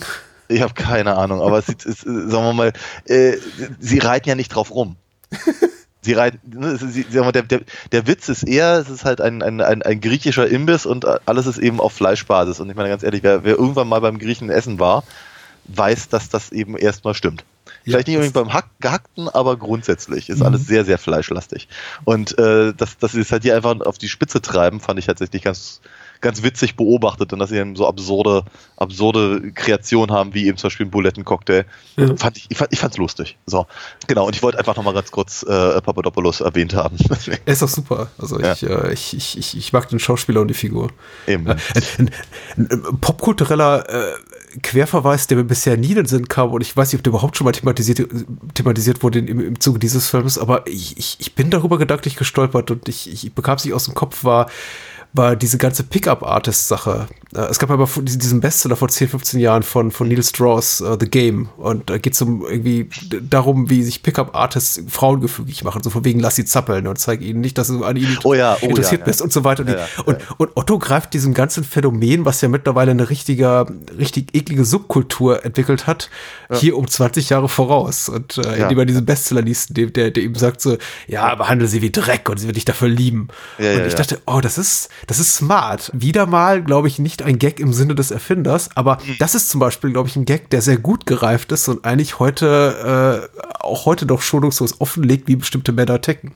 Ja, und vor, allem- vor allem, wie, wie, wie, wie albern sie dabei wirken. Ne? Ja, Weil ich meine, natürlich. wenn, wenn, wenn, wenn, wenn Otto da irgendwie mit seinem, mit seinem, mit seinem Bogart-Blick da wie mit der, mit der Zigarette rumspielt, Mhm. das ist eben, das ist alles andere als cool.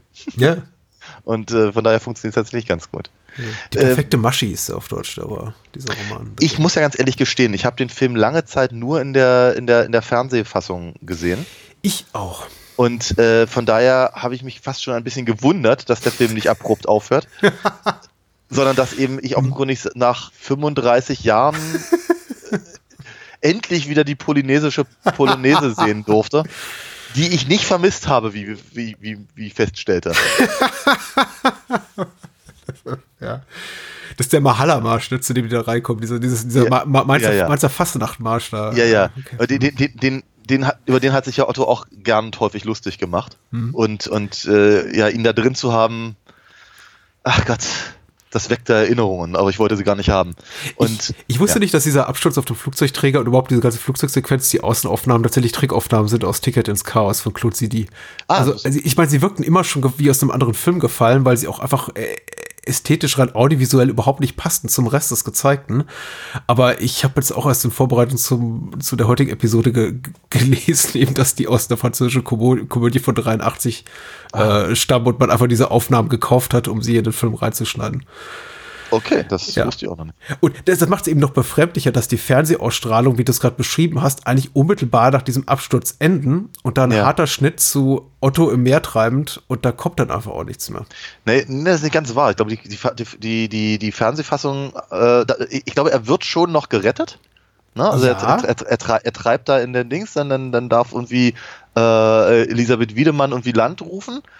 Und dann kommt der harte Schnitt und dann sitzt er mit, äh, mit Jessica Kardinal am Richtig. Strand, weil, weil dieses, da waren sie wieder mal drei Probleme, ist immer schon das Ende gewesen des Films. Das ist wahr. Ich meine auch, äh, ich konnte zumindest nicht drauf kommen, jetzt im Zuge der Vorbereitung äh, einen Grund dafür zu finden, warum das so ist, wie es ist, warum Ja. da eben dieser, dieser Abschnitt fehlt. Man könnte sagen, auch hier, vielleicht weil er wieder rassistische Stereotypen bedient. Allerdings macht sich davor der Film ja auch herzlich wenig Sorgen drüber oder Gedanken Richtig. drüber. Also warum sollte man ausgerechnet diesen wirklich, diese wirklich sehr sanfte Form rassistischen Humors rausschneiden, nachdem man eben vorher diese ganze Günter Kaufmann-Szene hatte? Das waren vermutlich genau die 30 Sekunden Film, die irgendwie gefehlt haben vor dem Heute-Journal oder so. Ja, Oder was, was anderes, was da irgendwie ausgestrahlt wurde. Ja, klar. Ich meine, ARD und ZDF waren sie ja nie zu schade, irgendwie alles, alles zusammen zu stückeln, was irgendwie nicht in ihre äh, Programmplanung passte. Ich bin aufgewachsen mit einer, ja, mit, mit, mit amerikanischen Fernsehen, wo grundsätzlich drei bis fünf Minuten fehlten, einfach weil es nicht ins Ja. Sendeschema passten. Die waren immer 47 Minuten lang, glaube ich, früher US-Serien, Mhm. klassisches Network Television und, und äh, Star Trek war auch immer zu lange. Immer, da, da fehlt immer drei, vier Minuten in jeder Episode. Ja. Im, im, Im ZDF, traurig. Klar. Ja. Ach du, ganz ehrlich, ans ansonsten, ich, ich, ich habe erstaunlich häufig gekichert beim Film. Ich habe selten wirklich herzhaft gelacht, aber äh, ich, kann, ich kann halt beim besten Willen nicht irgendwie einschätzen, ob das Gekichere meinerseits, sagen wir mal, eben wirklich auf so einem nostalgischen Wiedererkennungswert basierte oder ob ich das wirklich, äh, also ich glaube ich glaube tatsächlich, die meisten Sachen fand ich nicht mehr als drollig.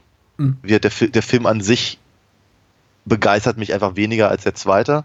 Ich kann, kann also der ganzen Handlung äh, zu folgen, macht mir weniger Spaß Hm. als in der neue Film.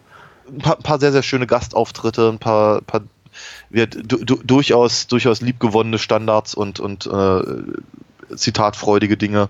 Ja. Von daher, wird, ich, freu- ich freue mich, ihn mal wieder gesehen zu haben, aber jetzt kann er auch erstmal wieder für, für ein paar Jahre im, im, im, in meinem Filmverlies verschwinden. Ich habe das vorhin sowieso äh, beiläufig erwähnt mit der, mit, mit, mit der Rainer Werner Fassbinder Connection, aber je, je länger ich darüber nachdenke, über meine Aussage gerade eben, desto mehr fällt mir auf, wie viel Personal hier tatsächlich die, direkt aus äh, Fassbinders Kollegenkreis rekrutiert zu sein scheint.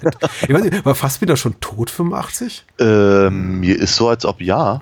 Ja, aber ich meine Gottfried John, Xaver Schwarzenberger, Günter Kaufmann. Fassbinder ist 82 gestorben. Hm, okay. Na, vielleicht hatten die alle nichts mehr zu tun, plötzlich. Haben gesagt, hier mal eben bei Otto Walkes anrufen. Und hat sich ja für alle Beteiligten gelohnt. Also wie gesagt, ich bin, ich, ich, ich finde den vollkommen okay. Ich finde den als Kinderfilm auch vollkommen vertretbar. Mein Sohn hatte auch Spaß. Er hat einige, äh, einfach Witze, glaube ich, auch einfach, weil sie nicht gut gealtert sind oder nie gut waren und da vielleicht auch einfach äh, inhaltliche Verweise haben auf etwas, was er nicht versteht, öfter mal, hat er öfter mal nachgefragt, was das zu bedeuten hat. Und in den meisten Fällen konnte ich es ihm auch beantworten. All die Sachen, glaube ich, die bei uns damals gezogen haben, haben auch bei ihm gut funktioniert. Hurga Hurga findet er lustig. Äh, aber eben, weil er Hurga Hurga sagt und nicht, weil, ja, Ja.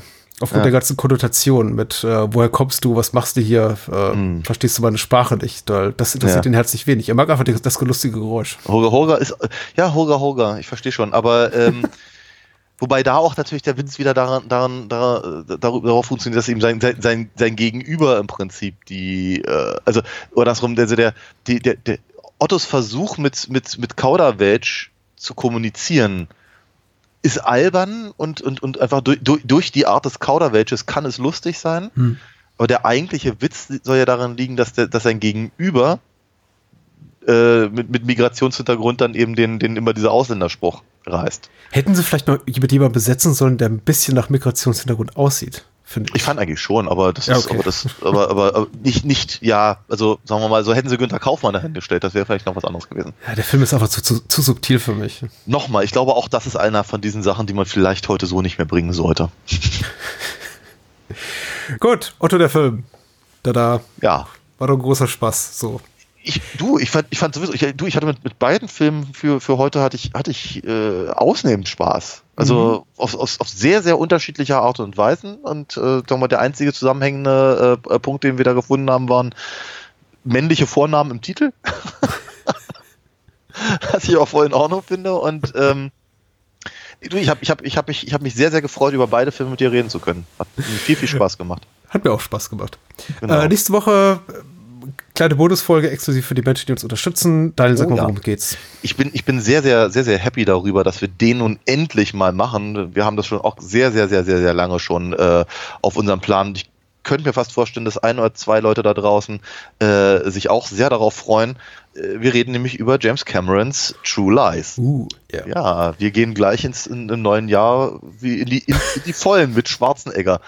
Ich freue mich da echt drauf. Ich habe da wirklich, glaube ich, seit na, bestimmt drei oder vier Jahren haben wir da haben wir darüber nachgedacht. Finde ich gut. Äh, alle anderen Menschen, die es geben können oder wollen, ist- das ist auch vollkommen legitim. Man sollte uns lieber geben, wenn man denn nicht kann oder will. Dann äh, für die gibt es auch noch jede Menge andere Sachen im Feed zu entdecken. Ähm, bereits erwähnte andere Formate, die ich ja auch moderiere. Und äh, übernächste Woche sind wir dann wieder regulär da. Für euch alle. Genau. Genau, für Umme, für umsonst. Für Umme umsonst. Ansonsten würde ich ganz gerne noch mal ganz kurz schließen mit einem, mit einem Zitat aus Almost Famous zu Tommy und würde sagen wollen, Listen to Tommy with a candle burning and you will see your entire future. Bye bye. Tschüss. Harald.